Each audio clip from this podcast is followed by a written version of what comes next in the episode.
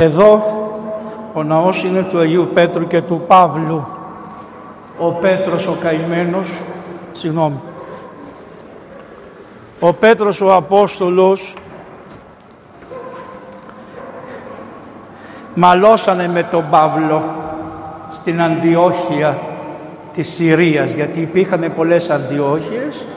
Είναι η Αντιόχεια της Συρίας είναι η Αντιόχεια της Πισιδίας στη Συρία στην Αντιόχεια είναι κοντά στα Ιεροσόλυμα και πηγαίνανε πιο εύκολα και κατεβαίνανε για την, για την Αντιόχεια έτσι λοιπόν μαλώσανε στην Αντιόχεια αλλά η Εκκλησία επειδή δεν θέλει μαλωμένους Αγίους τους έφτιαξε μια εικόνα και τους βάζει και φιλιώνται. Τους βλέπετε; Ναι. Στην Εκκλησία λοιπόν πολλές φορές έχουμε συγκρούσεις για μερικά θέματα. Για τον τρόπο που θα ασκήσουμε τα πνευματικά μας καθήκοντα. Όχι ότι ο Χριστός δεν γεννήθηκε από Παρθένο, ούτε ο Χριστός ότι δεν σταυρώθηκε και δεν αναστήθηκε και δεν αναλύθηκε και δεν ήρθε το Πνεύμα του Άγιον. Εκεί αν έχουμε αντιρρήσεις δεν τους λέμε καλημέρα. Αλλά στα διοικητικά, στον τρόπο με τον οποίο μπορούμε να αντιμετωπίζουμε τους ανθρώπους, μπορεί να έχουμε κάποιες αντιρρήσεις. Και μερικές φορές τόσο πολύ να μαλώνουμε, που να ρίχνουμε και καμιά φάπα. Βέβαια, παροξισμός με το Βαρνάβα εγένετο στην εκκλησία. Μ' ακούτε; Γιατί μερικοί λένε μετά ότι δεν μ' ακούνε, άλλα φωνάζουν, άλλα κατεβαίνουν. Τέλος πάντων.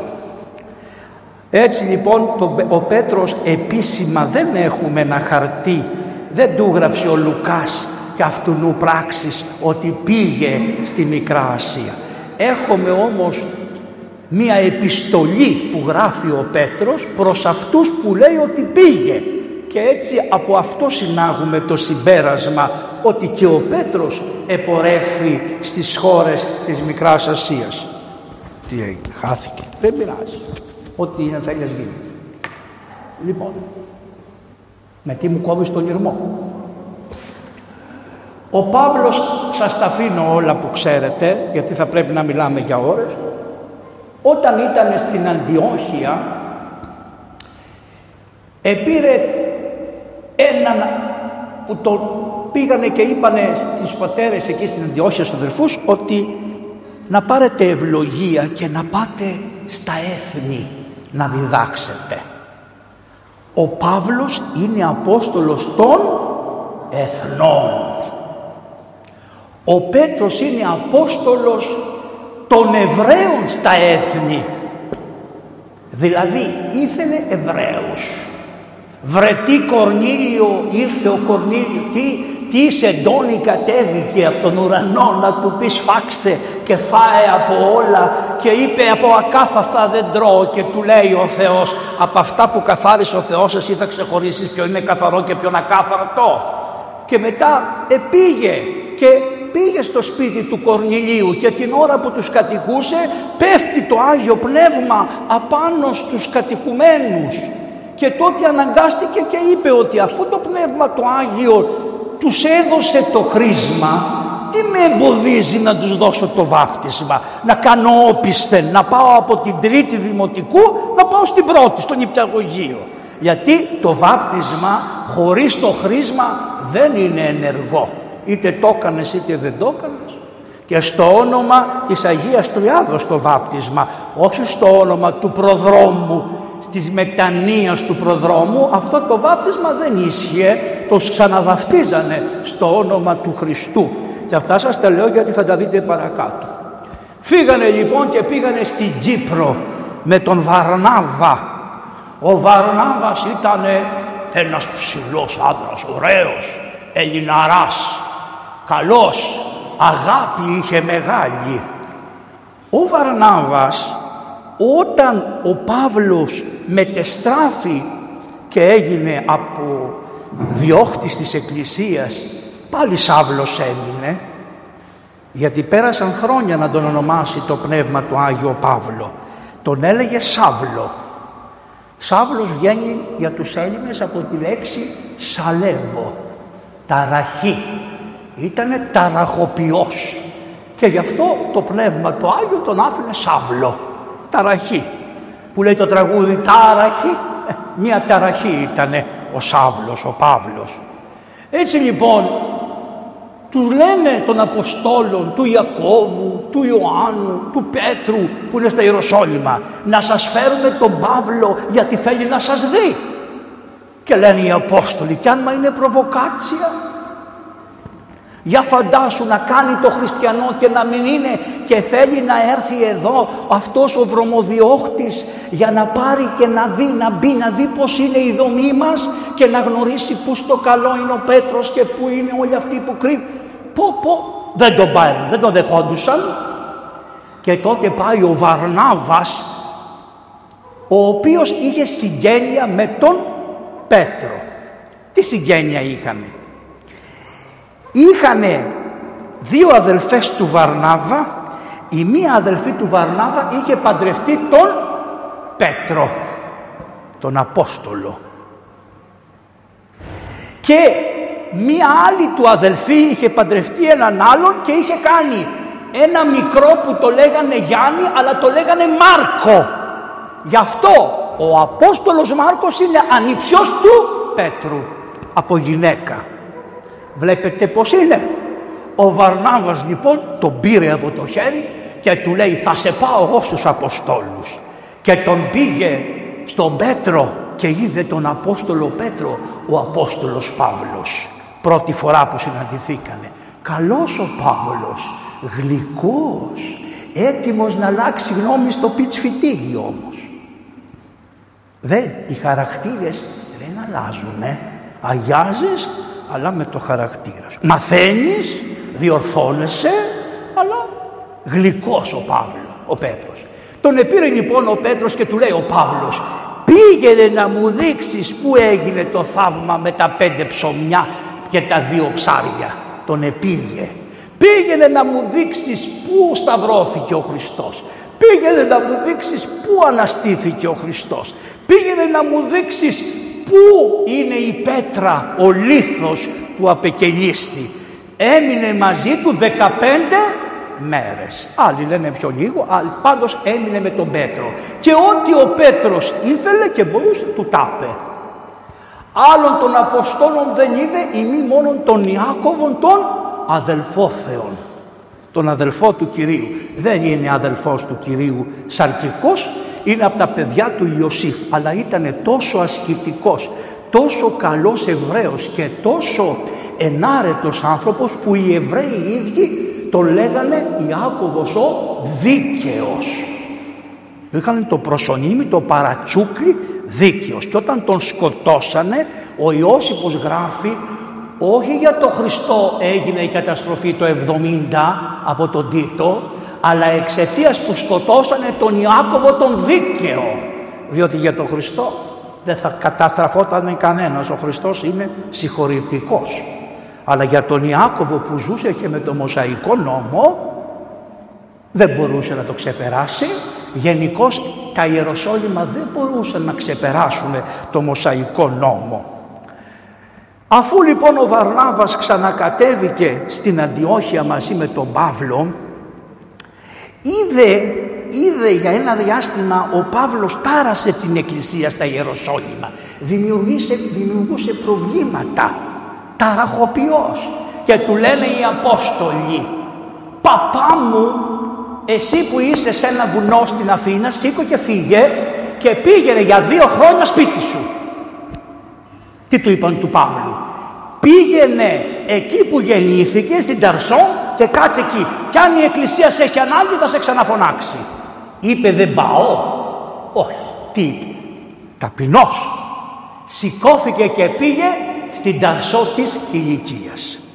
Και όταν η δουλειά αυξήθηκε πάρα πολύ στην Αντιόχεια, λέει ο Βαρνάβας, έχουμε πάρα πολύ θορισμό και δεν έχουμε εργάτες. Θα πάω να πάρω από την Ταρσό, θα πάρω τον Παύλο. Και τον έφερε στην Αντιόχεια. Και αφού κάμανε ό,τι κάμανε στην Αντιόχεια και πρώτη φορά οι εθνικοί ονομαστήκανε χριστιανοί στην Αντιόχεια, πήρανε το όνομα ότι είναι του Χριστού και εκλήθησαν οι αδερφοί χριστιανοί στην Αντιόχεια, εκεί έγινε η ονοματοδοσία μας, πριν μας λέγανε Ναζαρινούς, Ναζωραίους μας λέγανε, Ναζιραίους, Ναζιραίους μας λέγανε. Ενώ τώρα, συγγνώμη είναι ο δεσπότης από το Καμερούν, αλλά δεν πειράζει, θα τον κλείσουμε τώρα, προηγούμαστε εσείς. Λοιπόν, ε, ε, μετά από αυτό πήραν το καράβι και πήγανε στην Κύπρο με το Βαρνάβα. Την αφήνουμε την Κύπρο και μετά από την Κύπρο, όπως ο Τούρκος είπε, πολύ κοντά είναι η Κύπρο σε μένα. Το πάνω μέρος ή και αν μπορώ όλο το νησί να το πάρω γιατί είναι από κάτω μου. Καλά, το ένα είναι από κάτω σου, το άλλο είναι δίπλα σου, το άλλο είναι από πάνω σου. Τι θα γίνει, κάθε χώρα έχει σύνορα.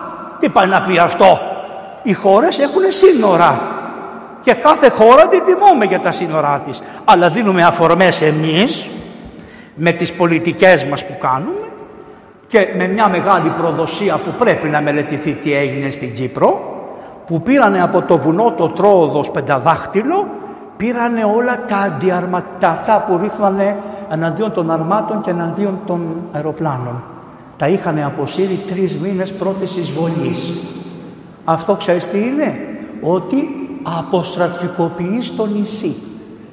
Αυτό που λυσάει τώρα. Και μετά είναι προδοσία, γιατί αυτός που το έκανε αυτό παραχώρησε το νησί με αυτόν τον τρόπο να μην υπάρχει άμυνα.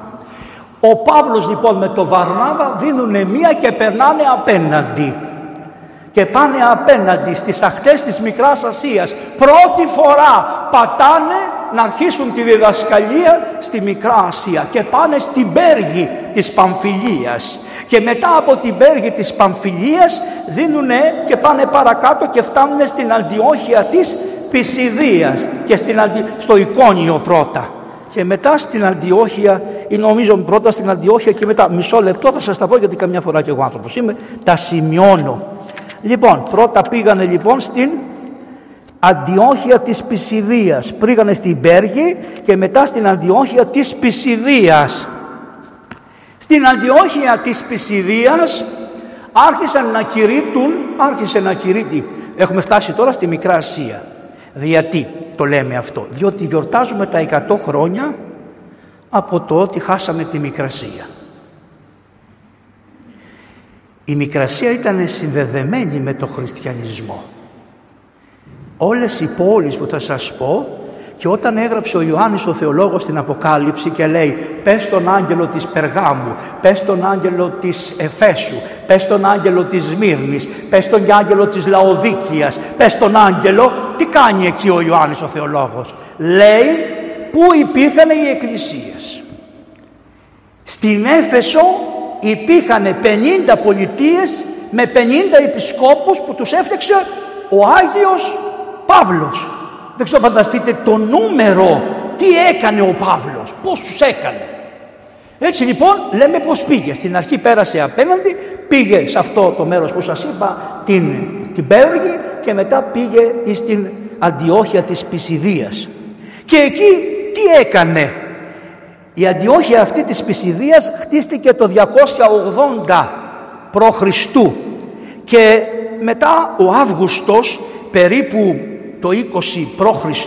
την έβγαλε στο όνομά του, την είπε Κεσάρια αφού είναι ο Κέσαρας Αύγουστος είναι η κεσαρική τομή, τι ξέρετε την κεσαρική τομή. Τι σημαίνει κεσαρική τομή και έχει το όνομα του Αυγούστου; Τι κάνανε την εποχή εκείνη κεσαρική τομή και βγάζαν τα παιδιά; Σιγά θα παίρνανε θέλανε τα παιδιά, δεν ξέρανε. Ο Κέσαρας είπε ότι αν μια γυναίκα είναι έγκυος θα της ανοίγετε την κοιλιά και πεθάνει, θα της ανοίγετε την κοιλιά και θα θάβετε το παιδί με τη μάνα ξεχωριστά στο ίδιο μαζί, αλλά θα είναι ξεχωριστά. Και επειδή κάνανε αυτή την τομή διαταγή του Κέσαρος, πώς το λέτε, κεσαρική τομή. Δεν είναι κάτι, δεν έβγαινε ζωντανά, αν πέθανε η μάνα και ήταν έγκυος το κάμανε αυτό. Αλλά επειδή η τομή είναι ίδια, τη λέμε κεσαρική τομή, ότι βγήκε αυτός με κεσαρική τομή. Η χαρά των γυναικολόγων. Πάμε παρακάτω. Ε, εκεί λοιπόν στην Αντιόχεια αυτή μπήκε μέσα στην ε, πώς λένε, και την, ε, τη συναγωγή. Πήγαινε πάντα όπου υπήρχαν Εβραίοι. Οι Εβραίοι των Ιεροσολύμων με τους Εβραίους σε διάφορα μέρη του κόσμου ήταν λίγο διαφορετικοί. Γιατί οι Εβραίοι όταν ζούσαν σε ελληνικό καθεστώς γύρω-γύρω έπρεπε να κάνουν κάποια σχέση. Πρώτα να έχουν τα εμπόρια, πρώτα τις σχέσεις, τις ανθρώπινες. Δεν μπορούσαν οι και καλά να έχουν αυτά τα κοτσιδάκια, καταλάβατε. Έπρεπε να ήταν πιο ανθρώπινοι και εξωτερικά δεν μοιάζανε σαν Εβραίοι, αλλά είχαν τα ονόματά τους, Ιωσήφ, ξέρω εγώ λέγανε, και ταυτοχρόνως είχαν τη συναγωγή, στην οποία συναγωγή πηγαίνανε κάθε Σάββατο και διαβάζαν τις γραφές. Επειδή είχε εξοκύρει πολύ ο κόσμος και είχαν φτάσει οι πορνίες και οι μοιχείες και τα, τα κακά όπως είναι σε σημερινή εποχή και κανείς δεν μίλαγε, το μόνο έθνος που κρατούσε τις δέκα εντολές τουλάχιστον σαν εντολές ήταν οι Εβραίοι. Έτσι πάρα πολλοί Έλληνες ειδωλολάτρες οι οποίοι θέλανε κάτι αγνό και καθαρό και μονοθεϊστικό να μην ξεχνάτε ότι ο Δίας είναι μονοθεία σχεδόν όταν ήταν στην Οδύσσια και στην Ιλιάδα. Μπορεί να είναι και η Αθηνά και τα λοιπά, αλλά σχεδόν ο Δίας ήταν μονοθεϊστής. Με τα χρόνια που περάσανε εξόκυλε η ιδωλολατρία με την παράδοση και φτάσαμε την εποχή των Αποστόλων κάθε βουνό να είναι και πώς το λένε, Θεός και κάθε δέντρο και Θεός και υποχθόνοι και καταχθόνοι και δαίμονες και τα λοιπά. Όλα δαιμονικά είχαν φτάσει. Καταλάβατε; Άρα λοιπόν και η πίστη των λαών είχε εξοκέρει τελείως κάμανε οργιαστικές τελετές. Οι κοπέλες τις, τις έβγαζαν στον Έφεσο στο, στο ναό της Αρτέμιδος που η Αρτέμιδα είναι η προστάτρια της Παρθενίας για τους αρχαίους Έλληνες. Αλλά αυτήν την Αρτέμιδα την είχαν κάνει σαν να είναι η Κιβέλη και η Αστάρτη και τα λοιπά. Και την είχε το άγαλμά της είχε πέσει από τον ουρανό, αυτή η κοροϊδία, αυτό είναι ουράνιο, όλοι οι σταυροί είναι ουράνιοι. Από τον ουρανό έγινε το σήμα του σταυρού. Δεν υπάρχει ένας ουράνιος σταυρός και ένας επίγειος σταυρός. Όλοι οι σταυροί είναι ουράνιοι. Μη λέμε κότσα. Αυτά μας τρώνε. Αυτά μας τρώνε. Ένας σταυρός και τι έχει. Ένας σταυρός είναι και έχει χάρη. Προσκυνούμε τον Χριστό που δίνει στα, στους χαζούς σταύρους. Στους σταυρούς, στους σταυρούς χάρη. Μέγα το όνομα της Αγίας Τριάδος. Λοιπόν, λέγανε ότι το άγαλμα είχε πέσει από τον ουρανό της και λέγεται Διοπετές. Το πέταξε ο Δίας της θεάς της Αρτέμιδος που ήταν στην Έφεσο. Και είχε σειρές από βυζιά μέχρι κάτω και άλλες σειρές από βυζιά που τι δουλειά είχε η Αρτέμιδα, τι θέλει να δείξει με αυτό; Ότι ήταν μεγαλόδορη θωά βίζαινε τους λαούς ολόκληρους με χάρες και ευτυχία. Γι' αυτό είχε πολλά. Είχε ένα ιερατείο μάγους που ασχολιόντουσαν. Ήτανε κοπελίτσες σαν Αμαζόνες, καταλαβαίνετε τι, και ήταν και ευνούχοι όλοι οι παπάδες που την υπηρετούσαν και ο Μέγας Αρχιερέας το λέγανε Μεγάβιζο στα συμπεράσματα δικά σας. Αυτή ήταν η λατρεία, είχε ξεπέσει τελείως και η λατρεία της Αρτέμιδος όταν πήγε ο Παύλος.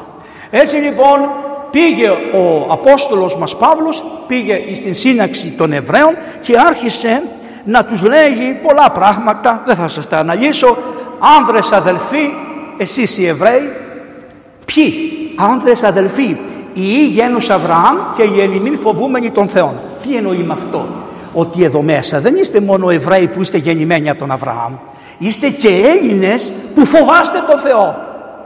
Άρα ο Εβραϊσμός όσον αφορά τις περιοχές εκτός Ιεροσολύμων είχε αρχίσει να ανοίγει και να δέχεται και λαούς διότι ήταν ένα χωνευτήρι η Μικρά Ασία. Δεχόταν και λαούς από άλλους, φρίγες και τα λοιπά, και από την Κιλικία και αυτά, και Έλληνες, αλλά κυρίως η γλώσσα ήταν της επικοινωνίας τους, ποια γλώσσα είχαν, την ελληνική.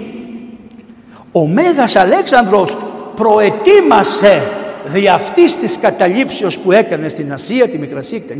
μετέφερε και έκανε την κοινή ελληνική, γι' αυτό λέγεται και κοινή ελληνική, μία γλώσσα με την οποία μπορούσαν να κουβεντιάσουν οι πάντες δηλαδή. Πώς είναι σήμερα τα αγγλικά, αλλά δεν είναι ακριβώς. Τα αγγλικά πρέπει και να τα μάθεις. Ενώ εδώ ήταν μία γλώσσα που μιλιόταν δίπλα σου. Αυτή είναι η διαφορά. Στα αγγλικά πρέπει να πας να σπουδάσει, να πας στην Αγγλία. Αυτή η γλώσσα ήταν μαζί με τη δικιά σου, μίλαγε για την ελληνική. Από μικρό παιδί ήσουν αδίγλωσσος. Καταλάβατε, γι' αυτό η ελληνική γλώσσα είχε επικρατήσει σε όλη τη Μικρασία και ήταν η κοινή γλώσσα με την οποία επικοινωνούσαν οι λαοί μεταξύ τους. Κοινή γλώσσα. Την είχε ετοιμάσει ο Αλέξανδρος. Βλέπεις ότι για να έρθει ο Χριστός προηγήθηκε και ο Αλέξανδρος που ετοίμασε τους λαούς με την κατανόηση της γλώσσας. Τους λέει λοιπόν ότι, προσέξτε τι ωραία που το λέει, ότι αυτοί που ήσαν στα Ιεροσόλυμα κάνανε ένα λάθος στην κρίση τους. Δεν λέει οι παλιάνθρωποι, οι συνάδελφοί μας οι Εβραίοι. Ω, τι λέει. Λέει ότι αυτοί που ήσαν στα Ιεροσόλυμα κάνανε ένα, ένα λάθος και ενώ δεν βρήκανε αιτία θανάτου δεν αναφέρει τη λέξη Χριστός καθόλου, αφήνει να εννοηθεί, ενώ δεν βρήκανε αιτία θανάτου, τον, τον, τον σταυρώσανε και τον έθηκαν στο μνημείο. Και λέει αυτό το οποίο εσείς πολλές φορές δεν μπορείτε να το σηκώσετε. Γιατί τι λέει, ο Θεός ήγηρε αυτόν εκ των νεκρών. Να σταθούμε σε αυτό θεολογικά. Δεν λέγανε οι Απόστολοι στην αρχή ότι ο Χριστός σήκωσε τον εαυτό του; Διότι αν λέγανε ότι ο Χριστός σήκωσε τον εαυτό του θα τους γδέρνανε ζωντανούς εκείνη την ώρα. Γιατί σου λένε είναι άνθρωπος. Δεν μπορεί ο άνθρωπος να αναστήσει τον εαυτό του. Δεν δεχόντουσαν ότι είναι Υιός του Θεού. Δεχόντουσαν ότι είναι χρησμένος από το Θεό, Μεσίχ, Μεσσίας, αλλά όχι ότι είναι Υιός του Θεού και Θεός. Γι' αυτό τους έλεγε τον ήγηρε ο Θεός. Επειδή όμως ο Υιός είναι Θεός, την αλήθεια τους έλεγε γιατί ο Υιός έγειρε τον εαυτόν του.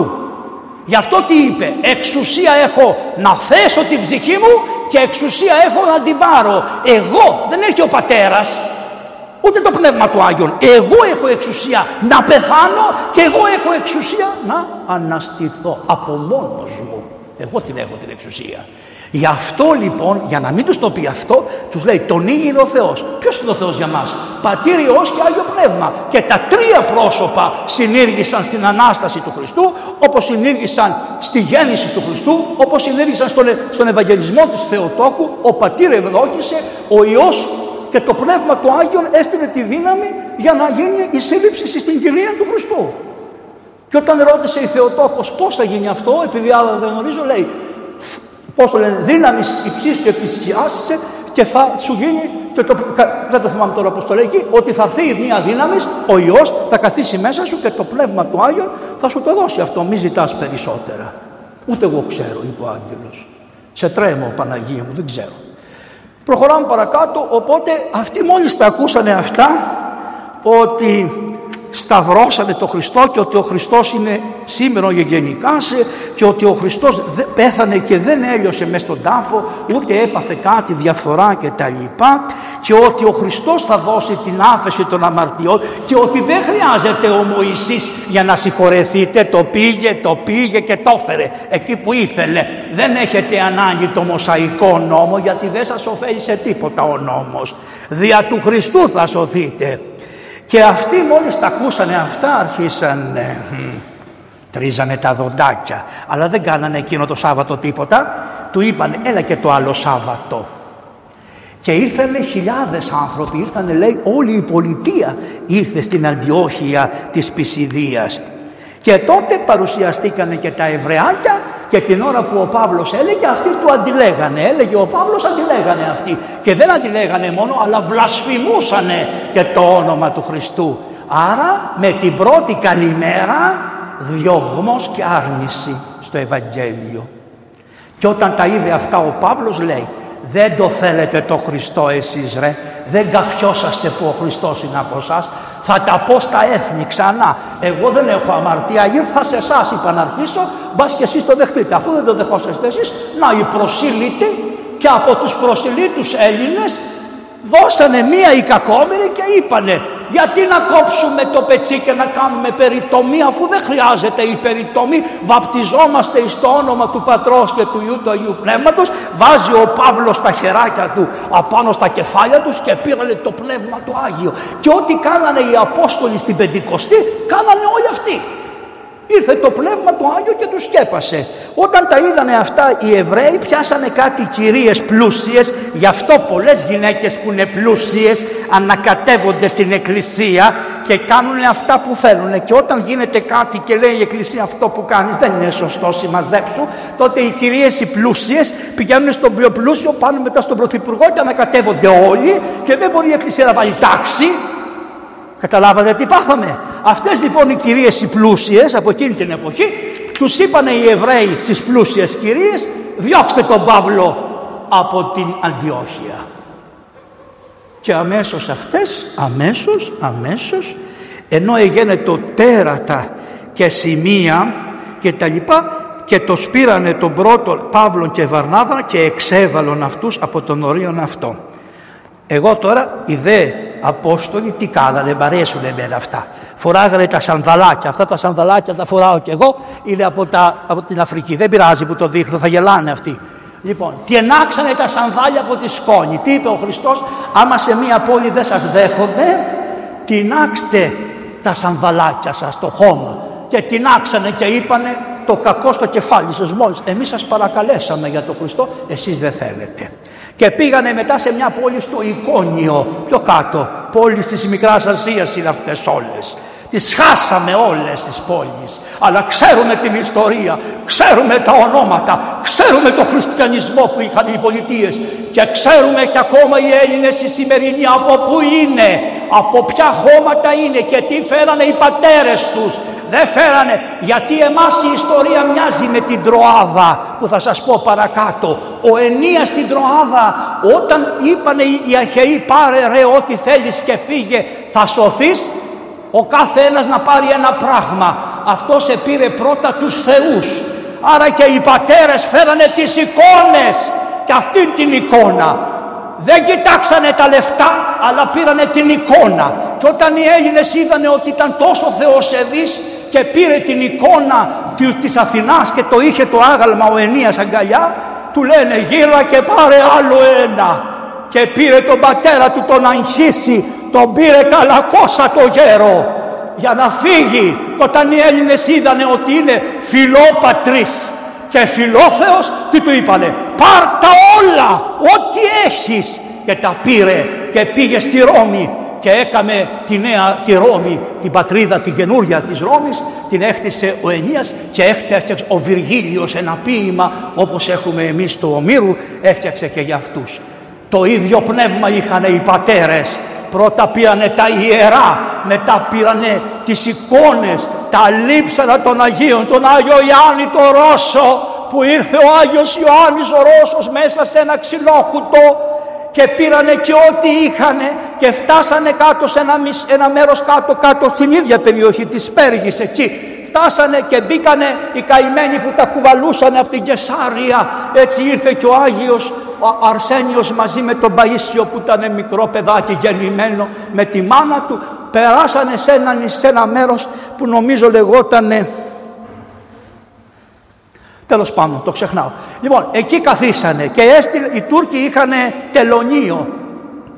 Τελωνίο είχαν οι Τούρκοι και τους εκτελονούσανε και μόλις βλέπανε τις εικόνες και το λείψανο του Αγίου και τα, τη μαλφή τους λέγανε περάστε, περάστε. Και όταν ήρθανε στον Πειραιά κράτος ελληνικό άνοιξε το τελωνίο και βγάλανε το λείψανο του Αγίου και τους είπανε άμα θέλετε να το πάρετε θα πληρώσετε φόρο τελωνιακό στο ελληνικό δημόσιο. Μοεμέλ φακέλ φαρές σας ζυγίσαμε, σας μετρήσαμε και μας καταστρέψατε από το 1821 και μετά. Ο Τούρκος ρε δεν τους πήρε φόρο για τον Άγιο Ιαν το Ρώσο. Και αυτοί τους πήρανε και τα έλεγε αυτός ο παπάς ο Ιωάννης που όταν έκαψε διότι την κάψανε την, ε, την, το νησί το κάψανε μην τα ξεχνάτε αυτά θα έρθει η ώρα της κουτσίασης μην τα ξεχνάτε, το κάψανε το νησί. Και όταν βγάλανε τον Άγιο Γιάννη και έριξε και έσβησε τη φωτιά σε όλη την περιοχή του, κοροϊδεύανε ακόμα οι ανθρώποι, οι σύγχρονοι δημοσιογράφοι. Και ο παπάς απόθανε αυτός από το COVID, Θεός τον αναπαύσει. Ο παπάς έχει καταγράψει την ιστορία και έχει δείξει τα κομμάτια που πήρανε τάχα μου για τα μουσεία ως φόρο και πού είναι τα κομμάτια, πού πουληθήκανε; Των ανθρώπων που ήρθαν από το προκόπιο της Μικράς Ασίας. Αυτά είναι. Θέλετε να, να, μιλήσουμε και να κλάψουμε για τα εκεί, για τα εδώ, για την κατάντια μας; Την κατάντια του ελληνικού κράτους. Και να μην πω τι τους κάνανε. Και να μην πω τι τους κάναμε και εμείς που τους λέγαμε τουρκόσπορους. Του, εκεί ήταν ελληνόσποροι και εδώ ήταν τουρκόσποροι. Επιτέλους βρωμεάδες διαλέξτε τι στο καλό ήσανε οι άνθρωποι. Αυτή η μανία να τους έχουμε παρακατιανούς ανθρώπους με ιστορία που τους ξεριζώσαμε εμείς. Και αν θέλει το ελληνικό κράτος να έκανε 200 χρόνια έπρεπε να κλαίει. Γιατί όταν οι πατέρες επαναστατήσανε η Ελλάδα ήταν απλωμένη στη Μικρά Ασία, ήταν απλωμένη στο Μισήρι, ήταν απλωμένη σε όλη την Ευρώπη ήταν η Ελλάδα. Είχαμε τη Μακεδονία, είχαμε τα Σκόπια ήταν μέσα. Το μοναστήρι τα λέγανε. Μοναστήριο λεγότανε τα Σκόπια. Πού τα πήγατε αυτά όλα, πού είναι όλα αυτά που την κάματε τόση ελαδίτσα και σου λέει και ο άλλος αφού πίσω πίσω πίσω πίσω ας πάρω και κάτι άλλο και τσινάει και χορεύει. Αυτό είναι. Και έχουμε εσχά ειρήνη. Θέλουμε να έχουμε εσχά ειρήνη για να πάμε διακοπές. Αυτή είναι η ιστορία. Και σου λέει ο Θεός διακοπές θέλεις; Πάρε έναν κορονοδιάβολο ακόμα και όπου πας διακοπές να σε φέρουν πίσω. Τι να κάνει; Δεν, δεν, δεν ταπεινωνόμαστε καθόλου. Είδατε κανένα δάκρυ να χύνεται, τίποτα. Εκατό χρόνια λέει και γιορτάζουν, χορεύουν και κάνουν. Για χορό είμαστε, για κλάματα είμαστε. Και πήγε στο εικόνιο και τον βλέπει ένας άνθρωπος που το λέγανε ο Νησιφόρο και του λέει έλα εδώ, κάτι μου κάνει να σ' αγαπήσω, έλα στο σπίτι μου να καθίσεις και πήγε στο σπίτι του να καθίσει. Και εκεί στο σπιτάκι την ιδιωτική κατοικία που δίδασκε ο Παύλος και ο Βαρνάβας ο Βαρνάβας δεν πολύ μίλαγε ο Παύλος είχε το ακατάσχετο σαν και εμένα. Λοιπόν δεν συγκρίνομαι αλλά θέλω να σας πω μίλαγε συνέχεια. Εκαθότανε λοιπόν εδώ ήταν το σπίτι και εκεί ήταν ένα σπίτι και είχε ένα παράθυρο. Αλλά δεν μπορούσε να δει μέσα στην αυλή που μίλαγε ο Παύλος στο παράθυρο και ποια καθότανε μία κοπελάρα μικρασιάτισα που τη λέγανε Θέκλα και δεν τον έβλεπε τον Παύλο απλώς τον άκουγε αλλά είχε τέτοια πειθό ο, ο πανέμορφος αυτός Απόστολος που η κοπέλα ενώ ήταν αραβωνιασμένη είπε «Καλέ θα αφήσω το γάμο να πάω για πουρνάρια». Ο γάμος είναι ο Παύλος και τα πουρνάρια είναι ο γάμος. Και ενώ την είχαν αρεβωνιασμένη 17 χρονών, λέει στον πατέρα της και τη μάνα της, γάμος νιώ, το χαλάω τα αρεβώνα. Και είχε μία μάνα, τη λέγανε Θεό, κάπως Θεό, είχε το Θεό μπροστά, αλλά είχε την καρδιά το διάβολο. Και πάει στον δικαστή μαζί με τον αραβωνιαστικό της και λέει πιάστηνε και δίρτηνε και σκάντης ό,τι μπορείς να ξεβγάλει τον Παύλο, που δεν τον είχε δει τον Παύλο, δεν ξέρω αν μπορεί να σε αγαπήσει κάποιος για τον Χριστό χωρίς να σε δει ποτέ. Η καημένη δεν ήξερε ποιος είναι ο Παύλος. Και τον πήρανε, τον, την πήρανε την κοπέλα και της δώσανε ξύλο. Και τη βάλανε μέσα στο, πώς το λένε αυτό, το μεγάλο το θέατρο που είχανε για να την σκοτώσουν. Γιατί πήγε η μάνα ότι αφού με το ξύλο δεν μετανοεί να τη σκοτώσετε. Μάνες, μάνες, γαϊδάρες, μάνες είπε να τη σκοτώσετε. Κοιτάξτε, ένας πατέρας να σε σκοτώσει τρώγεται λιγάκι. Αλλά μια μάνα που σε έχει βαστίξει στην κοιλιά, πόσο διάβολος είναι αυτό το πράγμα. Είπε να τη σκοτώσετε. Και είπανε θα τη σκοτώσουμε και ανάψανε μια φωτιά να την κάψουνε. Και γύριζε η καημένη τα ματάκια της μέσα στον όχλο μπας και δει κανέναν ο οποίος να την παρηγορήσει. Και είδε κάποιον και νόμιζε ότι είναι ο Παύλος.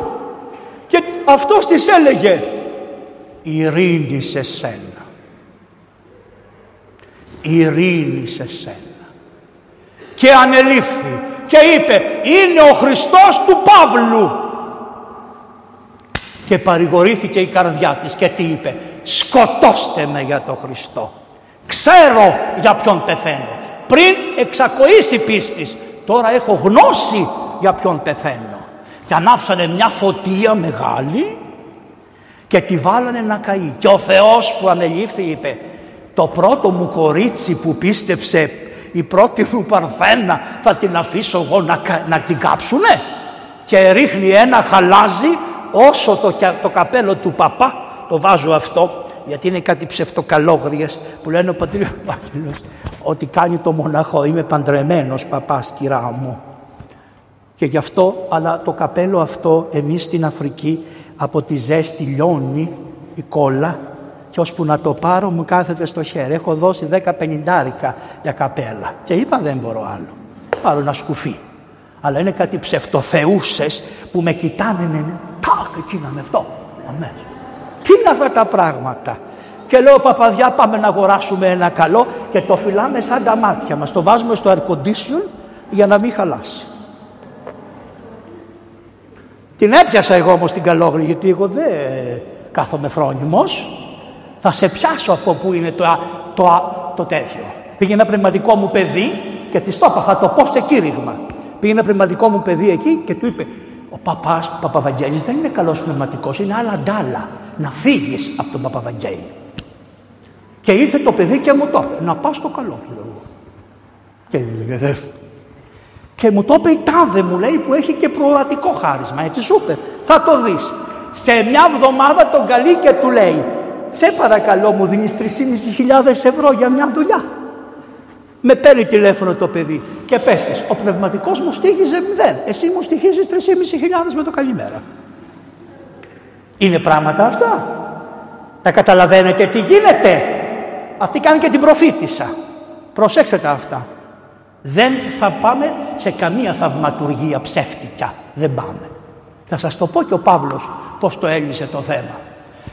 Έτσι λοιπόν έπεσαν κάτι ε, χαλάζει ίσα με το καπέλο του παπά. Σκότωσε όλους αυτοί που φωνάζανε και κάμανε το χέρι έτσι να τη σκοτώσουν, τους έπεσε στο κεφάλι. Η δε Αγία δεν έπαθε τίποτα. Και επειδή την είχαν γδίσει οι παλιάνθρωποι, η μάνα της είπε κατεβάστε της τα ρούχα.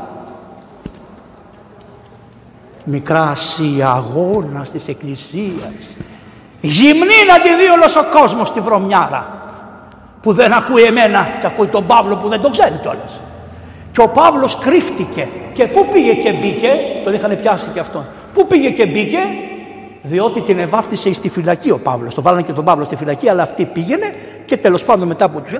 Ο Παύλος, για να σας τα λέω, πήγε και μπήκε σε ένα τάφο. Γιατί εκεί έχουν κάτι τάφους που είναι σκαλισμένοι μέσα στις πέτρες. Η περίφημη τάφη της κηλικίας. Και μπήκε εκεί με του Ονησιφόρου το παιδί και με τον Ονησιφόρο. Και επειδή δεν είχαν να φάνε, γιατί μείνανε πολλές μέρες μέσα, λέει ο Παύλος, πάρε το επανοφόρι μου και πήγαινε παιδάκι μου που δεν σε ξέρουν που σε μωρό, να το πουλήσει να φέρεις ψωμί να φάμε. Πώς χτίστηκε η εκκλησία; Με Μερσεντές. Σιγά καλέ, μη χτίστηκε η εκκλησία με Μερσεντές. Χτίστηκε με τον υδρότα των Αγίων Αποστόλων και τα αίματα των Αγίων και ενώ χτίστηκε με τον υδρότα και τα αίματα των Αγίων Αποστόλων δια τις αμαρτίες μας τα χάσαμε. Πάνε εις κενών τα αίματα των Αγίων. Πάμε παρακάτω. Ας αφήσουμε τώρα τη φέκλα. Τον Άγιο σηκώνεται και φεύγει ο Άγιος και πηγαίνει πιο πέρα ακόμα και πηγαίνει στα Λίστρα λοιπόν στα Λίστρα ήταν μια άλλη πολιτεία. Όλα αυτά είναι πολύ δύσκολο να τα περπατήσεις. Δεν μπορείτε να φανταστείτε τι γκρεμά περάσανε, τι βουνά περάσανε και τι λίμνες περάσανε. Και εκεί κόλλησε την αρρώστια. Κόλλησε αρρώστια ο Παύλος από την Ιεραποστολή. Η αρρώστια των Ιεραποστόλων είναι η ελονοσία, η μαλάρια. Αυτό που λέει ότι έχω μία αρρώστια και παρακάλεσα τον Κύριο Ιεραπόστολος χωρίς μαλάρια δεν υπάρχει. Σωστός Ιεραπόστολος. Επειδή είναι ένας άλλος που με βρίζει, πώς το λένε αυτό. Αυτόν το λένε, έχει το, πώς το λένε, έχει ένα κανάλι, τέλος πάντων. Άσε να μην συγχυστούν οι παπάδες. Λοιπόν, αυτός με βρίζει και λέει, δεν είσαι Ιεραπόστολος, πας για λίγο και έρχεσαι. Όντως, εγώ δεν είμαι Ιεραπόστολος. Γιατί, γιατί δεν αρρώστησα ποτέ από μαλάρια επειδή κάθομαι περίπου ένα μήνα και παίρνω τα φάρμακα για τη μαλάρια, δεν κολλάω. Πρέπει να καθίσεις τρεις και τέσσερις και πέντε και έξι μήνες συνεχώς για να κολλήσεις μαλάρια. Άρα εγώ δεν φέρω τα στίγματα του Χριστού. Αυτοί όμως που πάω και τους διακονώ και που εδώ ζητιανεύω για αυτούς, τα φέρνουνε. Και μετέχω κι εγώ όπως όλη η Εκκλησία στην προσπάθεια της Ιεραποστολής. Αν σε ικανοποίησα που με βρίζεις πάρε και την αλήθεια αυτή δεν την ξέρεις και σε ευχαριστώ πάρα δεν έχω κολλήσει μαλάρια και είμαι αποδεδειγμένα μη Ιεραπόστολος. Οι Απόστολοι όλοι αρρωσταίνανε και ο Παύλος αρρώστησε από μαλάρια. Έκανε πυρετό, του φάζανε κουβέρτες και τρέμανε όλα. Και μετά ήταν κουρασμένος και δεν μπορούσε να εργαστεί σε τίποτα ο μαύρος. Και το κόλλησε στα υψίπεδα αυτά εκεί πέρα. Και πάει στην, στην, στα λίστρα και στα λίστρα λοιπόν ήταν ένας κουλός, κουτσός από κοιλίας μητρός αυτού και δεν είχε περπατήσει ποτέ και όταν άκουσε ότι είναι ο Παύλος πάει όπως πήγε ο κουτσός που ήταν στον Πέτρο, που ήταν στο ναό, στο ναό του Σολομόντος, πάει και κάθεται και τον ευλέπει. Το κοιτάζει. Το κοιτάζει και ο, Πέτ, ο Παύλος και θυμούμενος τι έκανε ο Πέτρος του λέει ούτε χρήματα έχω, τίποτα δεν έχω. Στο όνομα του Χριστού αναστήθη, στήθη στους πόδα σου και περιπάτη. Σήκω, στάσου στα πόδια σου, εκκυλίας μητρός. Μόλις το είδανε οι κακόμοιροι οι άνθρωποι είπανε οι θεοί κατεβήκανε στη γη. Λένε στους παπάδες, οι παπάδες μόλις ακούσουνε σου κάνουνε Πήρε ο παπάς δυο μοσχάρια, τα ένδυσε με λουλούδια, τα ήρθε, ήρθε με τα μαχαίρια, ήρθε ο κόσμος όλος μαζί, τρέχανε όλοι εκεί πέρα και τα λοιπά. Φώναζε ο κόσμος στη λικαονική γλώσσα, γιατί η γλώσσα της λατρείας σε κάθε λαό δεν αλλάζει, χρησιμοποιεί τη μητρική του γλώσσα ο λαός στη λατρεία. Η Ρωμαϊκή Εκκλησία, η λεγόμενη, η Λατινική, οι Λατίνοι νομίσανε ότι ο λαός μπορεί να κάνει τη, τη λειτουργία στα λατινικά και υποχρέωσαν όλους τους λαούς να κάνουν, ενώ οι Έλληνες λέγανε όχι ο κάθε λαός στη γλώσσα του. Γι' αυτό γράψαμε και τη ρωσική γλώσσα και το έχουν και πολύ ευχαριστώ αυτοί κλάψαμε τη ρωσική γλώσσα με τα γράμματα που εφεύρε ο Κύριος και ο Μεθόδιος για να κάνουν την λειτουργία στα ρωσικά. Εμείς δεν θέλουμε τους λαούς να αφήσουν τις γλώσσες τους. Είναι άλλη η Ορθόδοξη Εκκλησία και η Ανατολή που σκέφτεται και άλλη Δυτική.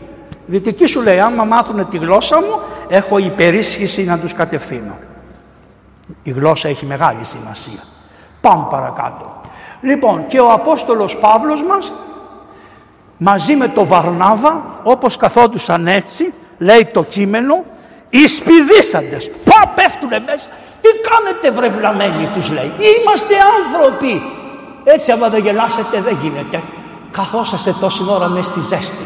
Είμαστε άνθρωποι ομοιοπαθείς βρε κακομύριδες, σαν και εσάς είμαστε εμείς. Διότι αυτοί λέγανε ο Βαρνάβας που δεν μιλάει είναι ο Δίας και ο άλλος είναι ο Ερμής. Και οι σπηδίσαντες οι Απόστολοι ξυπνάτε ήρθαμε να σας γλιτώσουμε από αυτές τις βλακίες που πιστεύετε σε αυτά τα μαγικά πράγματα. Είμαστε άνθρωποι σαν και εσάς. Απλώς ήρθαμε να διαρρήξαντε στα ημάτια τους. Σκίσανε και τα ρούχα τους και ήρθαμε λέει ότι ο Θεός είναι ελεήμων και δεν μας αφήνει αμάρτυρ, αμάρτυρους προς εσάς. Και όλα αυτά τους λέει αφήστε τα αυτά τα πράγματα μη κάνετε. Και την άλλη μέρα είπανε ο λαός είναι δαίμονες, είναι μαγεία αυτό που κάνανε και πήρανε πέτρες και τους διώξανε με τις πέτρες. Το πρωί ο λαός σε αγαπάει παπά μου και το βράδυ σε κρεμάει στα μανταλάκια. Εγώ το έχω ζήσει αυτό το ξέρω από μόνος μου με την Κωνσταντινούπολη, την Αγία Σοφιά αυτό που είπα, με κρεμάσανε στα μπανταλάκια οι δημοσιογράφοι. Και δεν με υπερασπίστηκε και κανείς. Κανείς δεν με υπερασπίστηκε. Με κρεμάσανε παπάδες, δεσποτάδες, ενώ τώρα είναι μισά-μισά τα πράγματα που είναι για άλλα πράγματα. Εμένα με κρεμάσανε τότε. Και άγιοι επίσκοποι λένε δεν το ξέρουμε.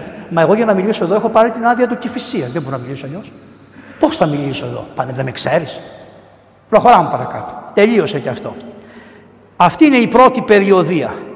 Κατεβήκανε στην Αντιόχεια και όση ώρα ήσανε στην Αντιόχεια είχαν έρθει κάτι φαρισαίοι που κόβανε το πουλάκι τους και κατεβήκανε στην Αντιόχεια και είπανε όσοι χριστιανοί δεν έχουν, έχουν βαφτιστεί μόνο οι δολολάτρες και δεν κόψανε το πετσί, δεν κάνανε περιτομή δεν είναι κανονικοί χριστιανοί πρέπει να κόψετε και τους έβαλαν μοσαϊκό νόμο σκοτωμός στην Αλεξάνδρεια. Ο άλλος σκοτωνόταν μπροστά για να διδάξει τον Χριστό και οι άλλοι από πίσω γυρίζανε στα κολλημένα τους μυαλά, στις Μωυσαϊκές εντολές. Και έγινε μεγάλη μάχη μέσα στην εκκλησία, διέρεση. Σαν αυτούς που λένε ότι όποιος έχει κάνει το εμβόλιο δεν έχει χάρη, οι άλλοι λένε ότι όποιος δεν έχει κάνει το εμβόλιο... Καταλάβατε τέτοιοι χωρισμοί γίνανε μέσα στην εκκλησία. Και είπε θα το λύσει σύνοδος. Εμείς έχουμε συνοδικό σύστημα και ανεβήκανε στα Ιεροσόλυμα και βρήκανε τον Πέτρο και τον Ιάκωβο τον αδελφό του και κάνανε μία σύνοδο. Δεν θα σας πω πολλά, θα σας πω δύο λόγια. Η απόφαση. Έδοξε το Αγίο Πνεύματι και ημίν εφάνει καλό στο Άγιο Πνεύμα και σε εμάς. Όλες οι οικουμενικές σύνοδοι στηρίζονται σε αυτή την πρώτη Αποστολική Σύνοδο. Πάντα λένε έδοξε το Αγίο Πνεύμα και ημίν. Αν δεν το λέγανε αυτό δεν ήταν σωστή η Σύνοδος. Και τι είπανε, δεν θα ενοχλούμε τους καημένους που θα έρχονται από τα άλλα έθνη με πολλά πράγματα. Θα τους βάζουμε απλά πράγματα. Ποιο είναι το πρώτο, θα τους βάζουμε να μην τρώνε ειδωλόφυτα αυτά που έχουν αφιερωθεί στα είδωλα. Πολύ ωραίο. Το δεύτερο, να απέχουν από την πορνεία. Γιατί αυτοί που είχαν γίνει Ιουδαίοι, Εβραίοι, ξέρανε το ουμιχεύσεις. Αλλά δεν υπήρχε το ουπορνεύσεις. Άλλο το ουμιχεύσεις και άλλο το ουπορνεύσεις. Το ουπορνεύσεις σημαίνει προγαμιές σχέσεις. Αυτό είναι το ουπορνεύσεις. Δεν το είχαν αυτό Τη μοιχεία είχανε, την πορνεία δεν την είχανε. Γι' αυτό αυτοί οι βρωμόγεροι που πήρανε την πέτρα για να χτυπήσουν τη γυναίκα, ο Χριστός στο που έγραφε κάτω, έγραφε τα ονόματα αυτών που είχαν πάει με τη γυναίκα, η παλιό πονηρή. Έγραφε Σαμουήλ και το βλέπε ο Σαμουήλ και έλεγε ο αναμάρτητος πρώτος στο λίθο βαλέτο και το σβήνε το όνομα για να μην το δούνε οι άλλοι. Ο Χριστός μας. Μία παράδοση είναι αυτή. Τους έγραφε τον καθένα τι είχε κάνει. Από αυτούς τους βρωμόγερους που ήταν να της πετάξουν την πέτρα της πόρνης της γυναίκας που την πιάσανε. Το θυμάστε που το πήγε, το, που την πήγανε πρωί πρωί στο Χριστό και είπανε να την περιλιθοβολήσουμε ή να μην την λιθοβολήσουμε. Αυτοί κάνανε. Γι' αυτό είπε την πορνεία. Επίσης να μην τρώτε ζώα που τα έχουν πλήξει και να απέχετε να μην πίνετε αίμα. Γιατί πίνανε και τα αίματα. Γι' αυτό αυτά τα τέσσερα τους έβαλαν. Αυτά σας φτάνουν. Τα υπόλοιπα του Μωυσή, τα απλά τις δέκα εντολές, τελειώσαμε. Δεν θέλετε κάτι άλλο. Μη βάζετε στο λαό πράγματα που δεν μπορέσαμε να τα σηκώσουμε εμείς.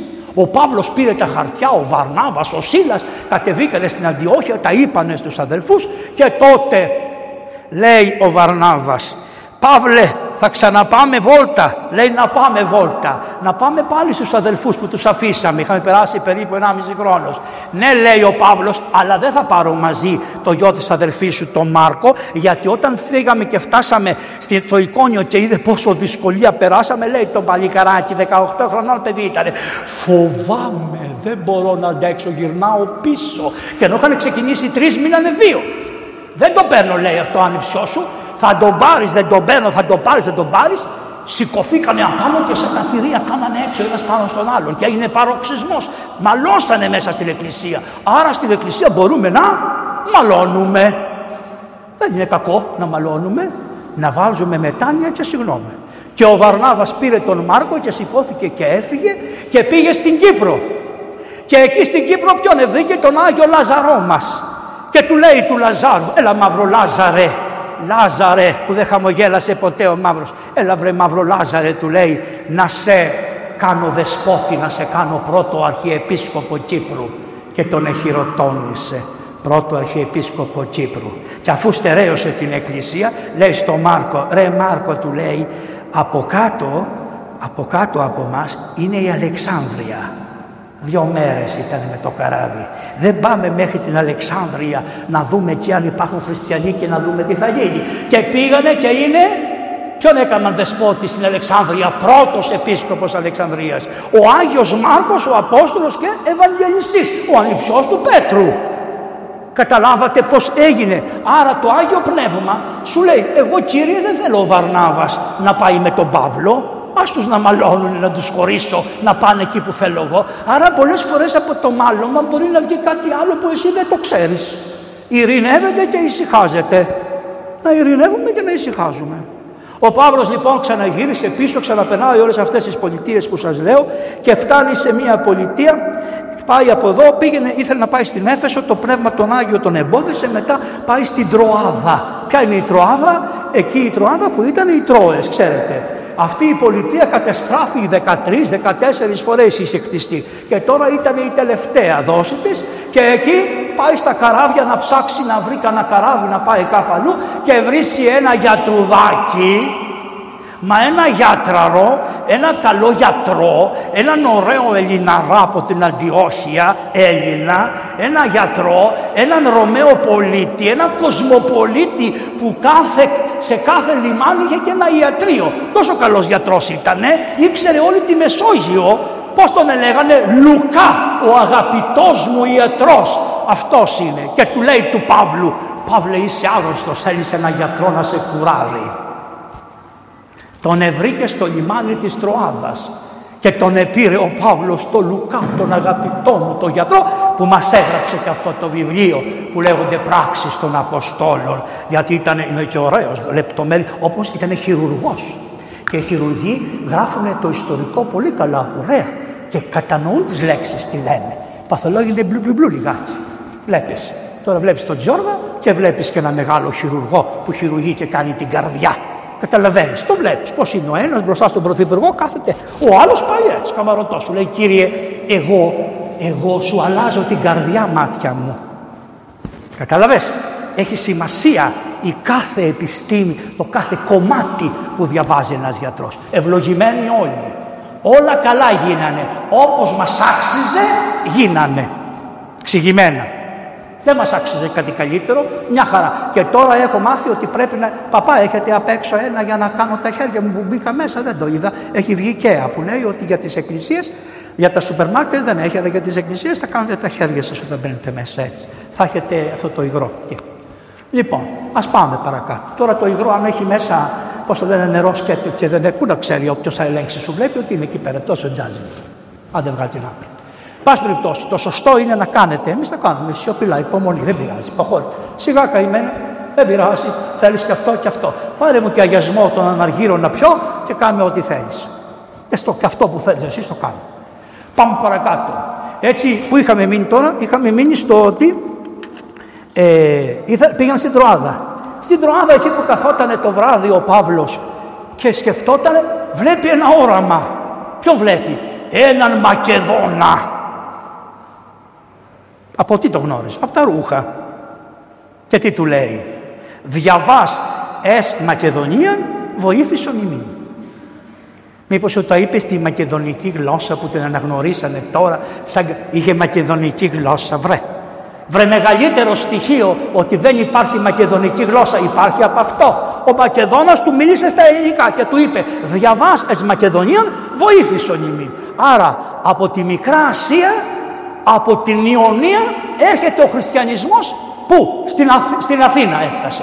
Πήγε στους Φιλίππους, πήγε στη Θεσσαλονίκη, πήγε στη Βέρεια και μετά κατέβηκε στην Αθήνα ο Παύλος μας, κατέβηκε στον Πειραιά, είδε την Αγία, τη γυναίκα τη Δάμαρη και τον Άγιο Δονήσιο τον Αρεοπαγίτη και μετά πήγε και στην Κόρινθο. Και στην Κόρινθο γνώρισε δύο χριστιανούς, την Ακύλα, τον Ακύλα και την Πρίσκυλα. Τους γνώρισε αυτούς. Αυτοί τους είχαν διώξει από τη Ρώμη, γιατί οι Εβραίοι όλο φασαρίες κάνανε μέσα στο Ρωμαϊκό κράτος και τα πήρε στο κρανίο ένας αυτοκράτορας που λεγόταν Τιβέριος και λέει να ξεκουμπιστούν από τη Ρώμη να μην τους βλέπω. Και φύγανε όλοι και πήγανε και συναντηθήκανε αυτοί οι δύο. Και επειδή φτιάχνανε σκηνές και οι δυο με τα χεράκια τους, Γι' αυτό κάνανε μαζί παρέα και αρχίζαν να πουλάνε. Και όταν είδαν και εκεί ότι αρχίζουν να τον καταδιώκουν τον Μαύρο, ξαναπίνε το καραβάκι και έφυγε και πήγε στην Έφεσο και έμεινε μία εβδομάδα μόνο. Και μετά ξαναγύρισε πάλι στην Αντιόχεια, ανέβηκε στα Ιεροσόλυμα, δεν τον ήθελε κανένας, ούτε ο Ιάκωβος, κανένας δεν τον θέλανε. Γιατί τους λέγανε ότι δεν αφήνει τον κόσμο να περιπληθεί. Μα εσείς είχατε βγάλει την απόφαση να μην περιτμένονται οι άνθρωποι. Τώρα τι τους ξαναλέτε να περιτμηθούν οι άνθρωποι. Αγώνας αγώνας για την αλήθεια του Ευαγγελίου. Και μετά φεύγει ξανά και τώρα το Πνεύμα του Άγιον του είπε θα πας στην Έφεσο. και πήγε στην Έφεσο. Η Έφεσος είναι μια πολιτιάρα πάρα πολύ μεγάλη. Είχε ένα ποτάμι, έμπαινες με το καράβι με το ποτάμι, είχαν φτιάξει ένα μεγάλο λιμάνι και αμέσως έβγαινες. Και εκεί ήταν το ιερό της Αρτέμιδος όπου προσκυνούσαν όπως σας είπα εκεί. Ο Παύλος τώρα κάνει το πραγματικό ιεραποστολικό του έργο, το σωστό, το οργανωμένο. Τώρα θα σας πω το πρόγραμμα του Παύλου το καθημερινό στην, στην Έφεσο. Τι έκανε; Το πρωί σηκωνόταν 6 ώρα. Πεντέμιση. Προσευχότανε. Μετά ενίβετο. Πρώτα προσευχόταν και μετά πλενότανε. Γιατί, διότι επλενότανε το βράδυ με την προσευχή με τα δάκρυά του. Είχε νύψει. Προσευχότανε έμδακρης στο, στη στρομλή του. Καθεκά στη νύχτα τη στρομλή μου με τα δακρύα βρέξω. Δεν λέει το ψαλτήρι. Το εφάρμοσε. Μετά πήγαινε στον αργαλιό και ήφαινε. Τι ήφαινε. Σκηνές. Μέχρι ποια ώρα; Μέχρι τις 11.30 το μεσημέρι. 11.30 το μεσημέρι επειδή έβλεπε ότι τρεις μήνες καθόταν στη συναγωγή και δεν τον θέλανε. Μετά πήγαινε στα σπίτια, μετά μαζεύτηκε πάρα πολλοί κόσμος, λέει το εξής.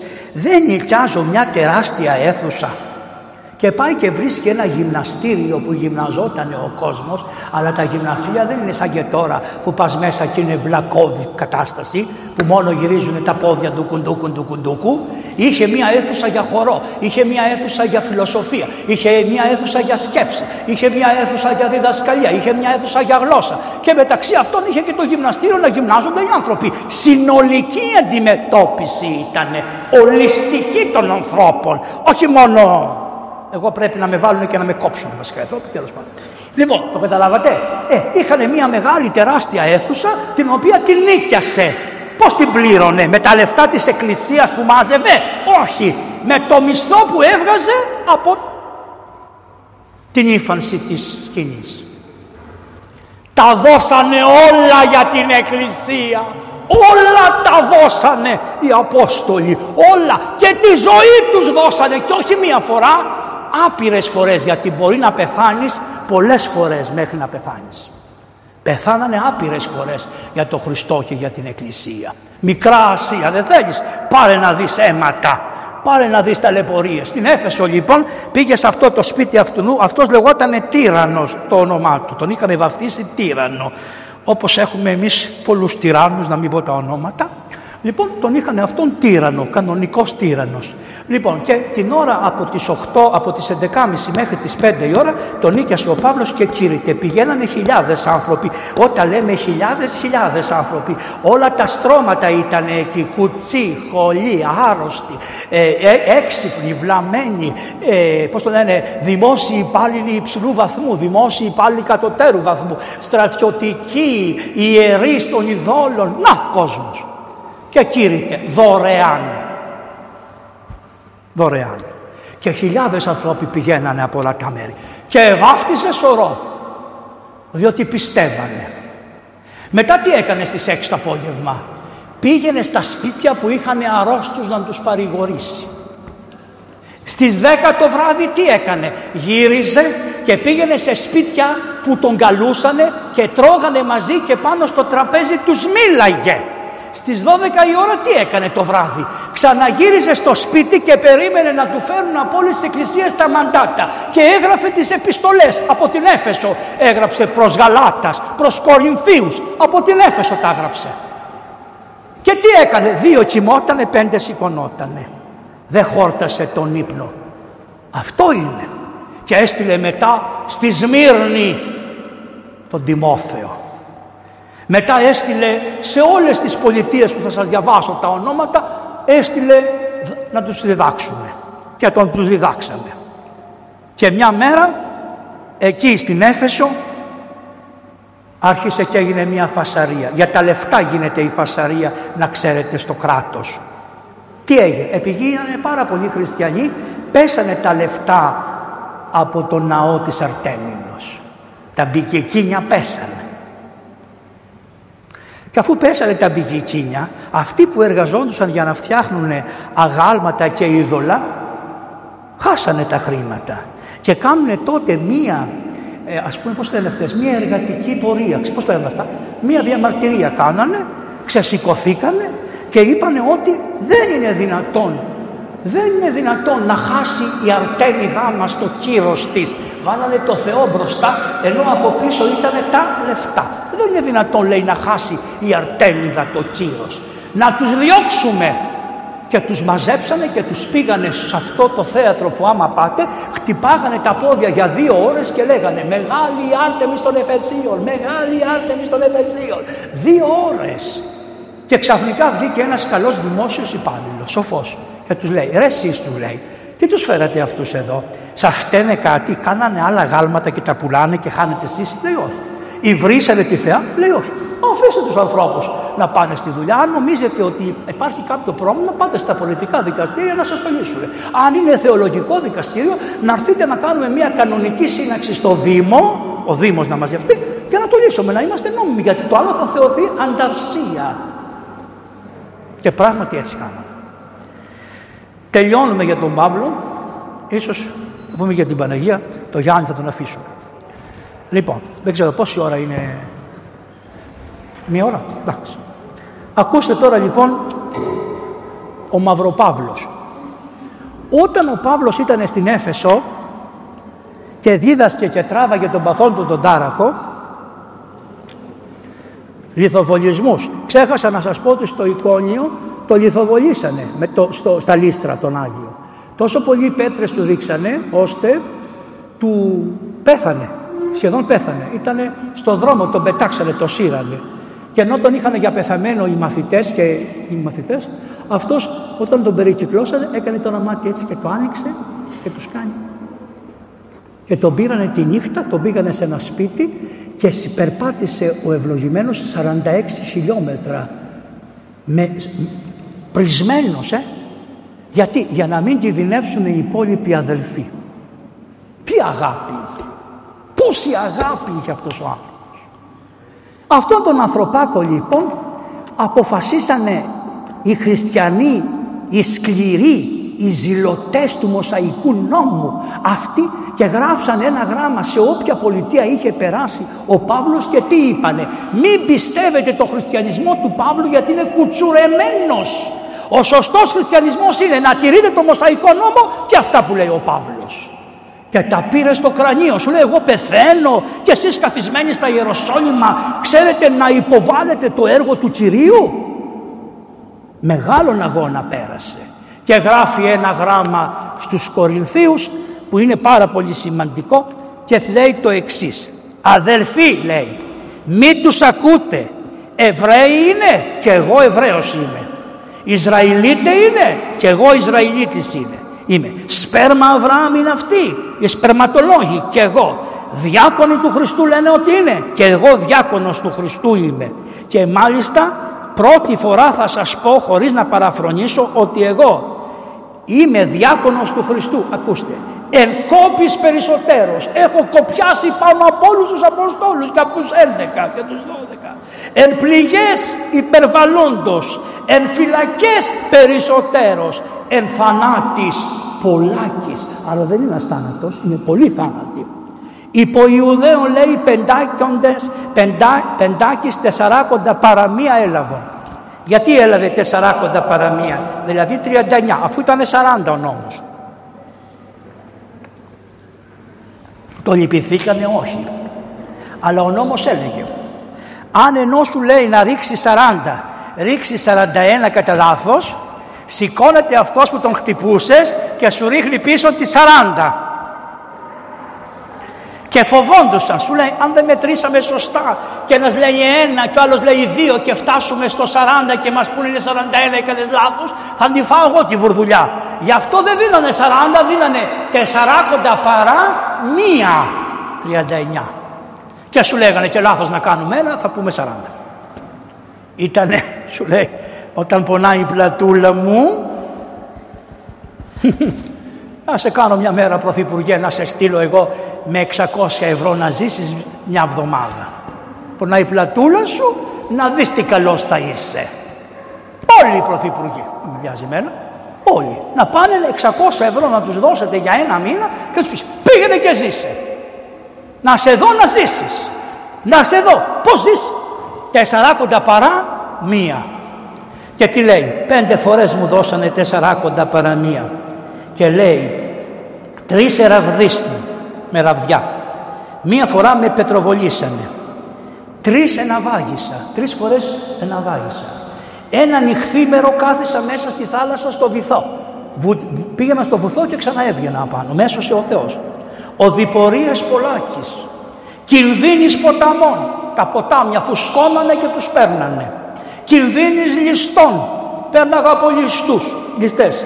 Κινδύνης από το γένος, δηλαδή από τους Εβραίους. Κινδύνης από τα έθη, από τους ιδεολάτρες.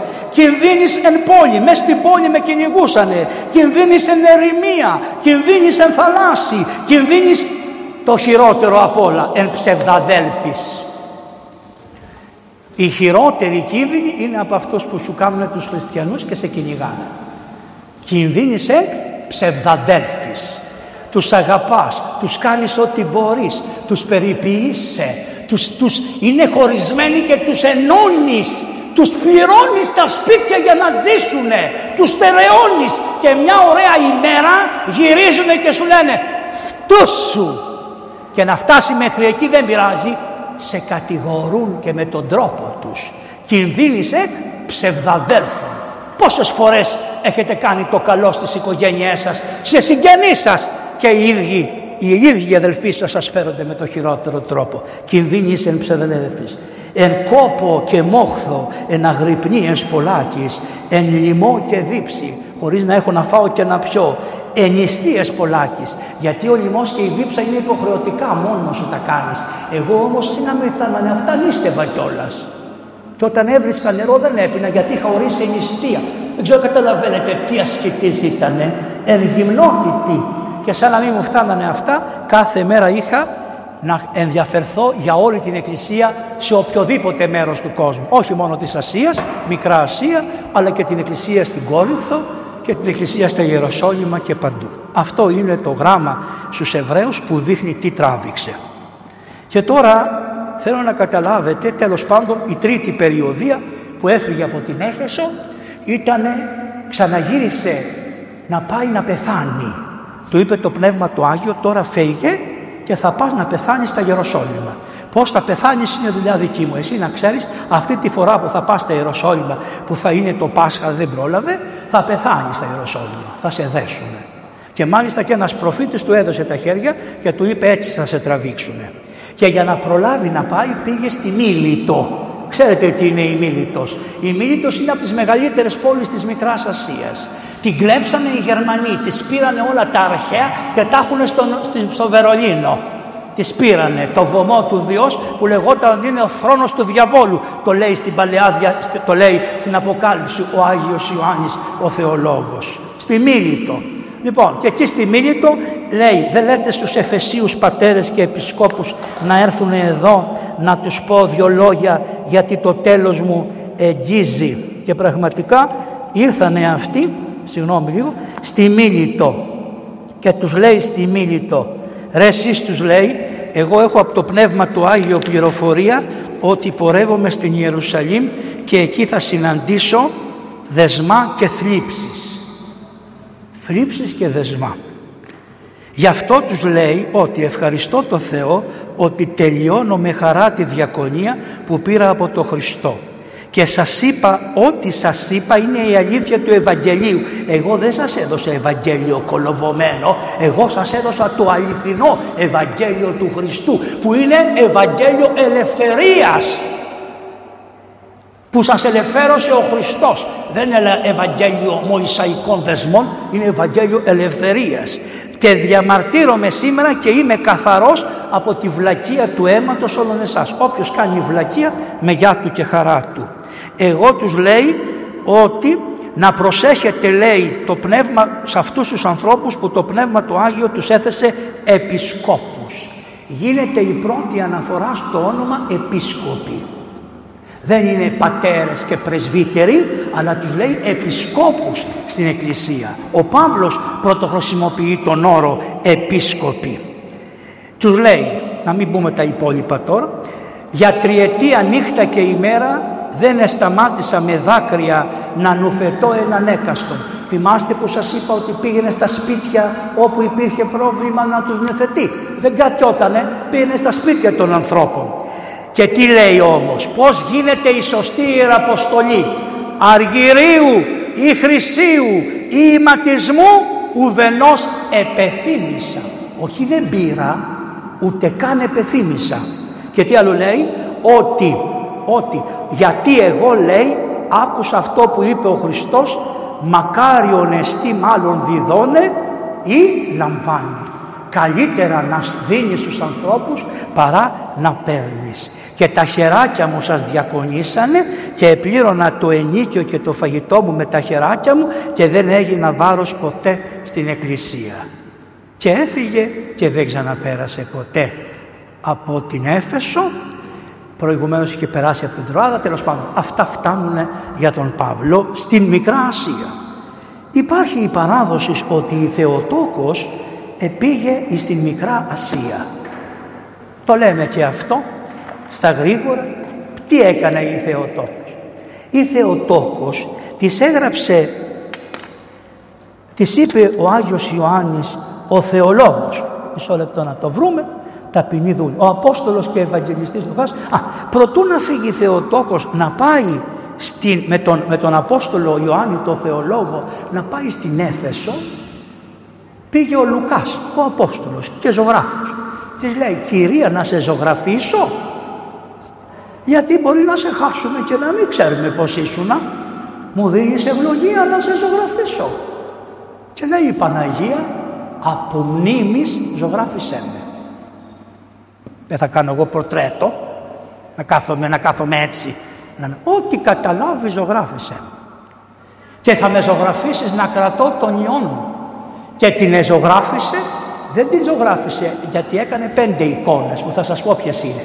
Μια εικόνα ήταν με, ε, πώς να σας πω, με υλικό, σαν αγαλματάκι το έκανε. Δεν λέγονται άλλα αγάλματα αυτά, λέγονται ε, ανάγλυφα.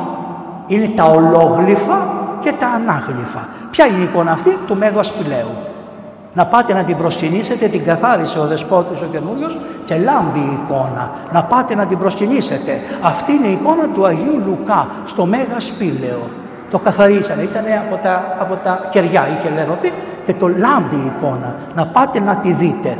Και έτσι λοιπόν η Παναγία τις πήγε τις δύο, τις δύο εικόνες και μετά τις έψαξε κι άλλες τρεις και τις, τις πήγε να τις δει. Και μόλις είδε η Παναγία είπε «Μεγαλύνει η ψυχή μου τον Κύριον και γαλίασε το πνεύμα μου επί το Θεό το σωτήρι μου» ότι επί την ταπείνωση της δούλης αυτού η χάρις του Ιού μου η χάρις η δική μου δία του Ιού μου στα Αγίας εικόνας αυτάς. Και αυτές οι εικόνες που έφτιαξε ο Ευαγγελιστής Λούκας και μετά λέει ο Λουκάς να ζωγραφίσω και τον Πέτρο και τον Παύλο. Να ξέρει ο κόσμος πως είναι. Ναι του λέει αλλά σε σανίδια. Και πήρε σανίδια και ζωγράφισε τον Πέτρο και τον Παύλο. Και έχουμε από εκεί περίπου πως ήταν οι φάτσες τους. Τον βλέπετε. Ο ένας ήταν ψηλός ωραία μητούλα είχε το γενάκι του και ήταν κοτσινοτρίχης Πυρός, έτσι το λέγανε, πυρός. Ξέρετε κάτι παιδάκια που είναι πυρά. Τα ματάκια του ήταν κόκκινα από το πυρός που είχε. Ο Παυλάκος ήταν πιο κοντούλης, σπιρτούλης, είχε μια μητούλα έτσι λίγο ντουμ, γαμσουλίτσα, είχε τα γενάκια του που κατεβαίνανε πιο κάτω, έτσι ωραία, το βλέπετε πώς είναι. Καραφλούλης, άδειο, άδειο. Καραφλούλης, έτσι, αυτά. Από εκεί τους πήραμε και τους έχουμε πώς είναι μέχρι σήμερα από τον Άγιο Λουκά τον Απόστολο. Μόλις η Παναγία έδωσε την ευλογία στις εικόνες που οι πέντε ευλο... εικόνες είναι το Μέγα Σπήλαιο στην Κίκου, η Παναγία του Κίκου, η Παναγία του Μελά στον Πόντο, η Παναγία η Σαντινάγια στη Συρία και η Παναγία των χαιρετισμών στη Διονυσίου είναι τα έργα του Αποστόλου και Ευαγγελιστού Λουκά. Από αυτές τις περισσότερες τις έχει η Ελλάδα. Η Παναγία.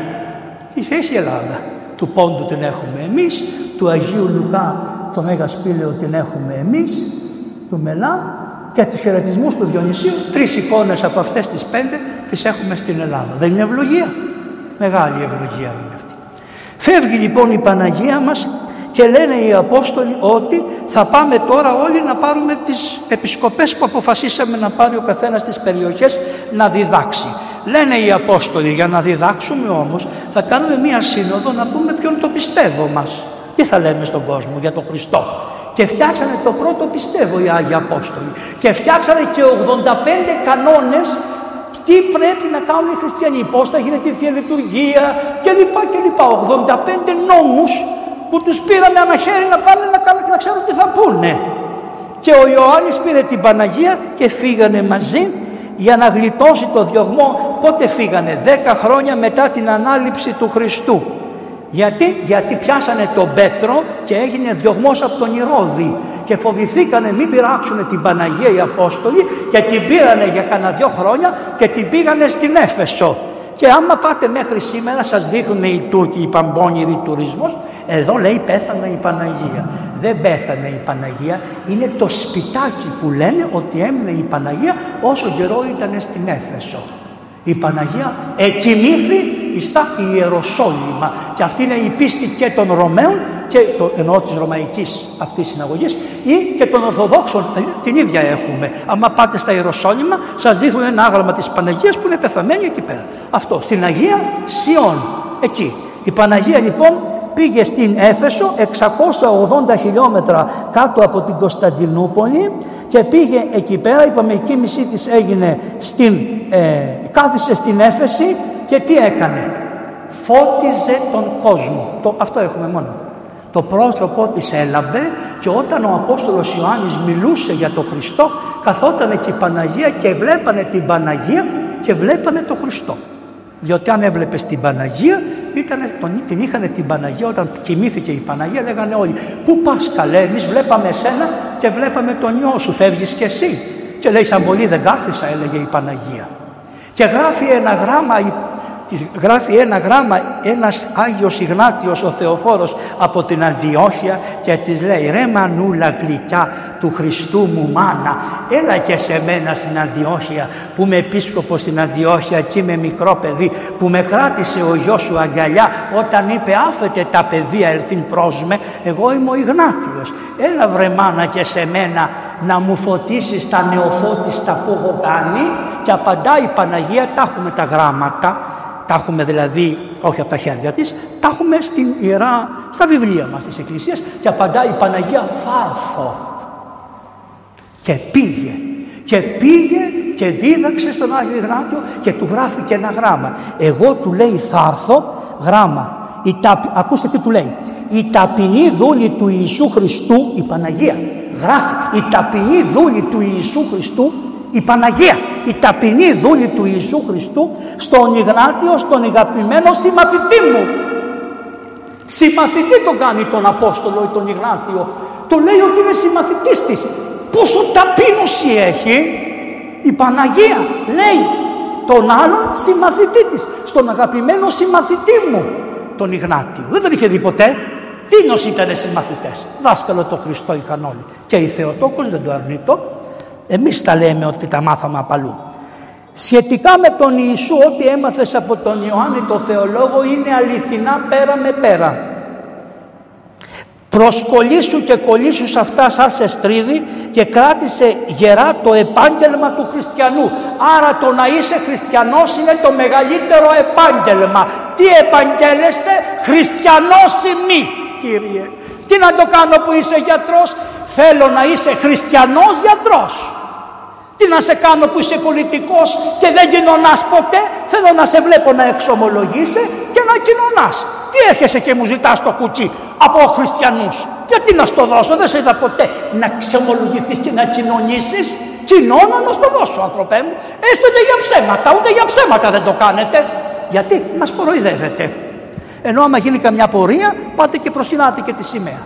Πώς το κάνεις αυτό; Το ένα είναι έτσι, όλα πρέπει να τα δε. Κι εγώ και εγώ μερίδα του ελληνικού λαού είμαι, με έχεις κοροϊδέψει, μου έχεις πάρει κουτιά. Εσύ μου είπες ότι θα πάρεις το μακεδονικό πίσω, δεν το είπα εγώ. Εσύ το είπες. Ο Θεός να σε ελεήσει. Πάμε παρακάτω. Στάσου σταθερά στην πίστη. Γίνε ανδρείος. Μην σε φοβήσει το μαρτύριο και η αγριότητα των διωγμών. Όλοι να είστε μέσα στο Άγιο Πνεύμα. Να χαίρεστε για τον Θεό και σωτήρα μας τον Κύριο ημών Ιησού Χριστό. Πώς τα βλέπετε; Ακούσατε τι είπε η Θεοτόκος. Μετά. Να μην σας πω τώρα για τον Άγιο πώς κοιμήθηκε και πηγαίνουμε και η Παναγία ξαναγύρισε δια της Αντιόχειας στα Ιεροσόλυμα. Δύο χρόνια έμεινε στην Έφεσο. Αλλά ήταν λίγο του ταξιδιού, της άρεσε τη βόλτα. Μωρέ λέει, της γράφει ο, Απόστ, ο Λάζαρος. Ρε Μαρία, κυρία μου της λέει, δεν έρχεσαι να σε δω, τόσα χρόνια έχω να σε δω. Δεν έρχεσαι και σε μένα μια βολτούλα στην Κύπρο, διότι άμα έρθω εγώ στα Ιεροσόλυμα θα με σκοτώσουν οι Εβραίοι.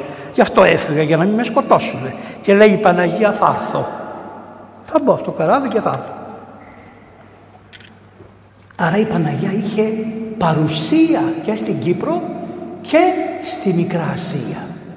Γι' αυτό είναι τόσο αγαπητή η Παναγία. Ήτανε, πήγε. Δεν έλεγε εγώ τώρα γριά γυναίκα για την εποχή εκείνη 59 χρονών πόσο ήταν 60. Να πήγε. Γιατί όταν γύρισε κοιμήθη. Και πήγε και τι έκανε. Δεν κάθομαι στον αργαλιό να του υφάνω το ομόφορο και δύο επιμάνικα. Δεν κάθομαι. Και του ήφανε δύο επιμάνικα και το ομόφορο. Τα πήρε δωράκι να του τα πάει. Η καημένη. Τι να σου κάνει άλλο το πρόβατο; Η προβατίνα μας η καλή. Η μάνα μας η Θεοτόκος. Και καθώς μπήκε μέσα στη βάρκα για να πάνε κάνει ο ιός της μια θαλασσαταραχή και την παίρνει από την Κύπρο περνάει όλες τις παραλίες θα τελειώσω δεν λύσει νερό να μου φέρεις λοιπόν ξέρω εγώ ξέρω εγώ εγώ δεν καταλαβαίνω την ώρα πως περνάει λοιπόν και περνάει όλες τις παραλίες της Μικράς Ασίας και τις ευλογούσε η Παναγία και ενώ γινόταν Αρμαγεδόν ήτανε το κύματα και την ξεβράζει σε ένα μέρος το οποίο λέει πώς λέγεται το λιμάνι, λέει, λέει το λιμάνι λέγεται του Κλίμεντος και ρωτάει η Παναγία πού βρισκόμαστε; Στον Άθωνα. Την πέταξε στον Άθωνα. Και ακούνε οι Αθωνίτες, βγείτε να υποδεχθείτε την μητέρα του Θεού. Και κατεβήκανε και όλα τα είδωλα τρέμανε όταν κατέβηκε η Θεοτόκος και όταν το είδε πόσο, δεν θα πούμε και αυτά πολλά τώρα, και όταν το είδε πόσο ωραίο ήτανε, λέει δεν μου το χαρίζεις το περιβολάκι να το έχω περιβόλι, ευλογημένο δώρο να το πάρεις. Και είναι το περιβόλι της Θεοτόκου. Άμα σου τα πεις άλλους θα λένε ψέματα μας λες, αλήθεια σας λέω. Εμείς αυτή είναι η αλήθεια μας διότι είναι αγιοσκέπαστο, θεοσκέπαστο, θεομητορικό προσκύνημα είναι το άθος του Άγιον Όρους. Τα αφήνουμε κι αυτό. Πάμε τώρα στο Μαυροτζόνι. Ο Άγιος Ιωάννης ο θεολόγος περίμενε να κοιμηθεί η Θεοτόκος. Υπάρχουν διάφορες ημερομηνίες πότε κοιμήθη η Θεοτόκος. Λένε άλλοι το 52, άλλοι το 54, άλλοι... Πάντως πρέπει να ήταν το 52 γιατί ο Ιωάννης ο θεολόγος πήγε στην Έφεσο το 52. Και όταν πήγε να πάει στην Έφεσο, κάθε Απόστολος δεν πήγαινε μόνος του. Γιατί τι είχε πει ο Χριστός, δεν θα πηγαίνετε μόνοι σας, θα πηγαίνετε δυο-δυο. Έπαιρνε λοιπόν κάθε Απόστολος το δικαίωμα και έπαιρνε ή ένα ή δύο από τους 70 Αποστόλους που είχε ο Χριστός, τους λεγόμενους 70. Τους έπαιρνε μαζί ο κάθε Απόστολος. Έτσι πήρε τον πρόχωρο που ήταν από τους 70 Αποστόλους και πήγανε παρέα. Το τι συνέβη στο δρόμο αφήστε το, τέλος πάντων στην Έφεσο βγήκανε φτωχοί, είχε γίνει θαλασσοτραχή, είχαν πληγεί τέλος πάντων και βγήκανε και καθίσανε σε μία πόρτα στην Έφεσο, δεν είχαν να φάνε. Και τότε ήταν εκεί μπροστά ένα βαλανίο. Τι είναι το βαλανίο, εκεί που πλένονται οι άνθρωποι. Κάνανε μπάνια. Είναι, πώς να πούμε, οι θέρμες, οι, οι ρωμαϊκές θέρμες. Τις είχε ένας ιδιοκτήτης. Αλλά ο ιδιοκτήτης είχε βάλει μία γυναικάρα μια ψηλή χοντρή πασιά που είχε τρίχες από εδώ, τρίχες από εκεί που ήταν, τι λέγανε, θα σας το πω μετά, Ρωμάνα, όνομα και πράγμα, παρατσουκλέ. Αυτή λέει το, ο βίος του Αγίου ότι επειδή ήταν χοντρίπολη οι ορμόνες οι θηλυκές κρατιόντουσαν μέσα στο λίπος και δεν εκδηλωνόντουσαν και εκδηλωνόντουσαν τα αντρικά και είχε ένα μάτι το οποίο ήταν αγριό, ελεύθερο, κοίταζε έτσι σαν άντρας. Και είχε και ένα μάτρι από εδώ που ήταν ερωτικό. Δηλαδή στην ίδια μούρη είχε δύο ανθρώπους. Τη λέγανε Ρωμάνα. Να γελά, γι' αυτό τα λέω έτσι. Τα λέει το βιβλίο για να γελάσετε. Η Ρωμάνα αυτή ήταν γυναίκα αντρού. Και όχι μόνο αυτό, αλλά είχε λάβει μέρος και σε πολέμους και ήταν τόσο άμα έριχνε το, το, το βόλι, πώς το λένε, το, το, τόξο ή το βέλος ή το, το, το, το πετύχαινε, δεν είχες να γλιτώσεις. Ήταν γερή και καλή. Και την είχαν βάλει να είναι η υπεύθυνη του Βαλανίου. Μόλις είδε τους δυο αυτούς τους καημένους, τον Τζόνι, τον Απόστολο, πτώμα αδυνατούλικο το καημένο και είδε και τον άλλον τους λέει για ελάτε εδώ εσείς δουλειά δεν έχετε μάλλον να φάτε δεν έχετε. Εσύ θα μου ανάβεις τη φωτιά για να ζεσταίνετε το νερό σε αυτούς που θα κάνουν μπάνιο και εσύ του λέει του πρόχωρου θα ρίχνεις το νερό και λέει ο Απόστολος δεν θα μιλήσουμε θα πούμε ότι αυτό το έργο μας το έδωσε ο Χριστός γιατί φαίνεται ο Χριστός θέλει από εδώ να κάνουμε το κήρυγμα το τι τους έκανε δεν λέγεται τον Ιωάννη το Θεολόγο μια μέρα δεν της άναψε καλά του φωτιά τον πάταγε κάτω αυτή η χοντρέλο πα, πα, και δεν έλεγε τίποτα ο κακομύρης να μην σας πω ότι με κάτι ψευτοχαρτιά τους πήγε στα δικαστήρια και ενώ ήταν ελεύθεροι οι πολίτες τους έκανε δούλους και δεν μιλήσανε. Γιατί; Λέγανε είμαστε δούλοι του Θεού και αυτή έλεγε είναι δούλοι δικοί μου γι' αυτό το λένε δούλοι του Θεού εμείς είμαστε δούλοι του αληθινού Θεού λέγανε αυτοί και λέγανε α ήσασταν δούλοι λέγανε το δικαστήριο αφού λέτε ότι είστε δούλοι είστε δούλοι χρέος έτιστο τι έγινε όμως; Μέσα στο Βαλανίο πλήγηκε μια μέρα ο γιος του ιδιοκτήτη. Και τότε λέει η Ρωμάνα «Εσύ κακούργε φταίς με τις μαγείες σου» λέει στον Ιωάννη το θεολόγο. Λέει καλά τι ξέρω εγώ, τι φταίω εγώ. Εσύ λέει τον έπνιξες μέσα στο βαλανίο τον άνθρωπο και τώρα θα με σκοτώσει εμένα ο Κύριος μου. Λέει για πήγαινε εμένα τον δω που είναι. Πάει τον σταυρώνει και του λέει στο όνομα του Χριστού σήκω.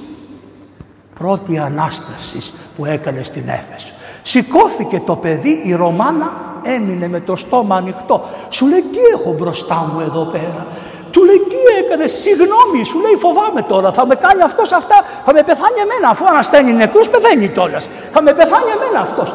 Συγγνώμη ανθρωπέ μου, της λέει καλά μαθαίνει ο πατέρας του παιδιού ότι πέθανε το παιδί του στο βαλανίο, παθαίνει ανακοπή, πεθαίνει κι αυτός. Παίρνει το παιδί τον, πατέ, τον, τον, Ιωάννη, και, τον Ιωάννη από το χέρι και πάνε στο σπίτι τους και λέει «Σε παρακαλώ» του λέει «Τι να το κάνω τη ζωή χωρίς τον πατέρα μου» και πάλι λέει ο Απόστολος «Στο όνομα του Χριστού σήκω» και πάρε. Οι δύο πρώτοι χριστιανοί επίσημοι της Εφέσου που ανοίξανε το σπίτι τους που είχαν μια βιλάρα και την κάνανε τον πρώτο ναό κατοίκων στην Έφεσο. Πώς το βλέπετε εσείς; Αν θα υποφέρατε θα λέγατε τι τραβάω εδώ πέρα με αυτή την τρελή; Πώς θα αντέξω με την τρελή; Η υπομονή που έκανε στη Ρωμάνα. Του έδωσε το χάρισμα. Θα σας πω κι άλλο ένα από τον Απόστολο Ιωάννη και θα τελειώσουμε. Μάλλον δύο. Όταν έγινε διωγμός και τους μαζέψανε τους χριστιανούς πήγε, πήγανε στρατιώτες στην Έφεσο να τον εμπάρουν να τον πάνε στον βασιλέα στη Ρώμη. Αυτός μπήκε στο καράβι, δεν έτρωγε, δεν έπινε και όταν φτάσανε στη Ρώμη λένε οι στρατιώτες στον αυτοκράτορα αυτόν που μας είπε να του φέρουμε εδώ ότι είναι ταραχοποιός στην Ασία αυτός λέει κάτι μεγάλο πλέμα πρέπει να είναι γιατί τόσες μέρες, 40 μέρες που κάναμε ταξίδι να έρθουμε εδώ ούτε έφαγε ούτε ήπια. Αυτός κάποιο Θεό έχει. Του λέει ο αυτοκράτορας, έλα του λέει να σε φιλήσω. Και ενώ του είπε να τον φιλήσω, έσκυψε και του φίλησε την καρδιά. Δεν τον φίλησε στο πρόσωπο, όπως φυλάγανε τότε τους βασιλείς όταν τους πρωτοβλέπανε. Είχαν αυτό το δικαίωμα οι άνθρωποι. Για φίλε το Μητσοτάκι. Αυτοκράτορες πάσης της οικουμένης ήσανε. Και σου λέει όταν θα με δεις θα με φιλήσεις. Και του λέει του Ιωάννη, ρε δεν σ' αρέσει μούρι μου, γιατί δεν με φυλάς. Όχι του λέει, δεν σε φυλάω γιατί φίλησα το χέρι του Θεού. Πού ήταν το χέρι του Θεού σου, του λέει ο βασιλέας, ο Νέβας ήταν, δεν ξέρω. Του λέει το χέρι του Θεού κρατάει την καρδιά σου. Γιατί λέει το βιβλίο στην Παλαιά Διαθήκη «Καρδία βασιλέως εν χειρή Θεού». Άρα φιλώντας την καρδιά σου φίλησα το χέρι του Θεού που κρατάει την καρδιά σου.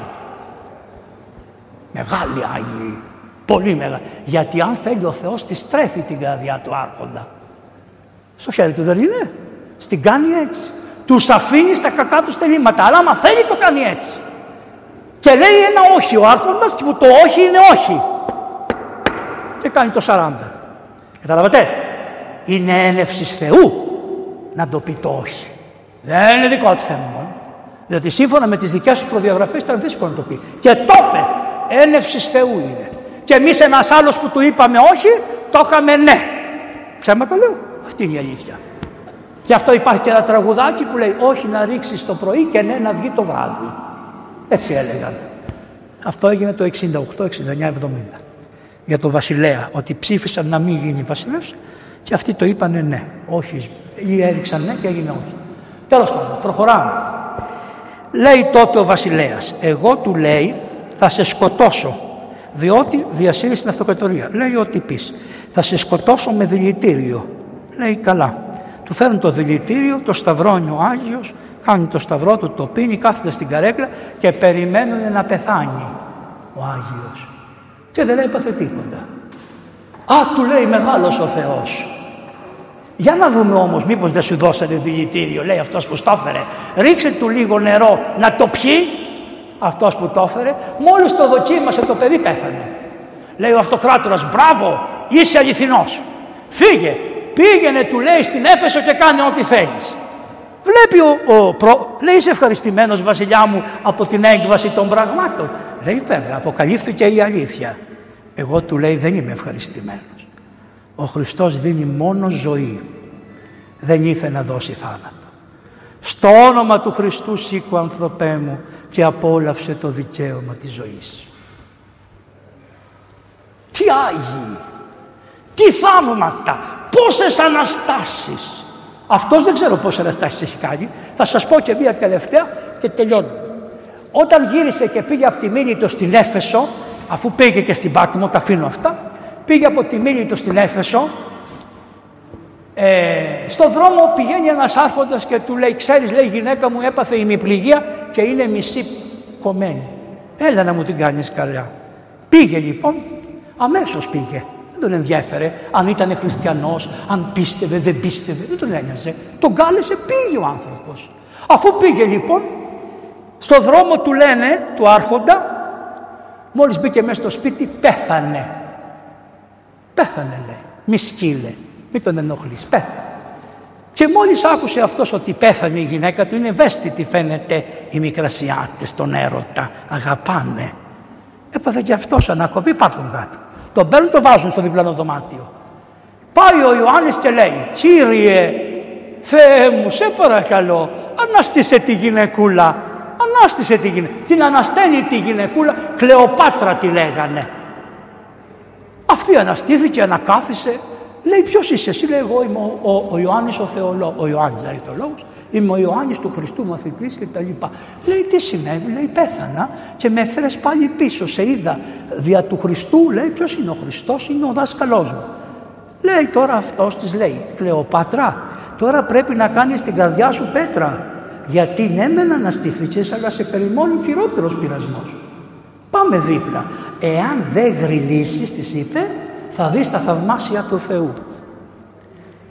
Δεν γριλήσεις. Που ξέρεις που κάνουν οι γυναίκες; Αυτό. Εάν δεν ακούσω τη φωνή σου και κρατηθείς θα δεις τα θαυμάσια του Θεού. Την πήγες στο δωμάτιο δίπλα, βλέπει τον άντρα της πεθαμένο, άρχισε να κάνει. Τι γελάτε μωρέ, πόνο είχε, αλλά είχε και ελπίδα. Σου λέει αυτός που ανάστησε εμένα, μήπως το κάνει και στον άντρα μου. Και τι κάνει ο Άγιος Απόστολος ο Θεολόγος; Αυτές τις παραδόσεις είχαν στη Μικρά Ασία.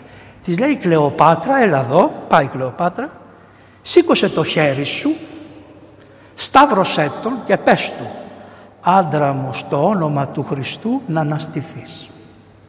Την έβαλε να κάνει το θαύμα αυτή. Τι Άγιοι είναι. τόσο πέρα από τη στενοκοπιά τη δικιά μας; Αβάπτιστη έτσι, ειδωλολάτρησα έτσι, χωρίς καμία πίστη στο Χριστό έτσι, της είπε πάρε τη χάρη μου και δούλεψέ τη δια του Χριστού και ανάστησέ μετά από αυτό το θαύμα ήρθε η ώρα να κοιμηθεί, παίρνει τους Αποστόλους, τους, τους ε, μαθητές, κάνουν μια Θεία Λειτουργία που δεν μπορώ να σας την περιγράψω πώς γινόταν, τους πάει σε ένα χωράφι, λέει σκάψτε βαθιά πλατιά. Το έσκαψε, μπαίνει μέσα, το δοκιμάζει τον τάφο, λέει για σκάψτε λίγο ακόμα να είμαι ευρύχωρο και καλό. Λέει ξαπλώνει, του φέρτε μου το Ευαγγέλιο που έγραψα. Του πάνε το Ευαγγέλιο, το κρατάει εδώ στα χέρια του και λέει φέρτε ένα σεντόνι να με σκεπάσετε και φέραν το σαβανό του. Λέει φύγετε και να έρθετε αύριο. Και όταν πήγανε την άλλη μέρα είχε μετάσταση. Τι είναι, τι γιορτάζουμε, την μετάσταση. Του πήρε το σώμα ο Θεός στον ουρανό σαν της Παναγίας και το ένωσε την ψυχή με το σώμα στον ουρανό. Όχι στη γη δεν έγινε Ανάστασης, έγινε μετάστασης του σώματος του Θεολόγου. Και τι έμεινε κάτω, μία σκόνη σκόνης, μια σκόνη έμεινε που ήταν θαυματουργή. Και μέχρι που χτίστηκε ένας ναός στην Παναγία το 400 τάδε που γιορτάστηκε και στην Έφεσο έγινε η τρίτη οικουμενική σύνοδος που είπε ότι η Παναγία είναι Θεοτόκος, πόσα γίνανε στη Μικρά Ασία. Στο Χριστό λοιπόν που τα έκανε αυτά δια των Αγίων Αποστόλων και στην υπομονή τη δικιά σας που σας έδωσε για να κάνετε υπομονή να τα ακούσετε αρμόζει η τιμή και η δόξα και η προσήλυση τώρα και πάντα και στους αιώνας των αιώνων. Αμήν. Τώρα κάντε υπομονή να σας χρήσουμε την ευχή σου.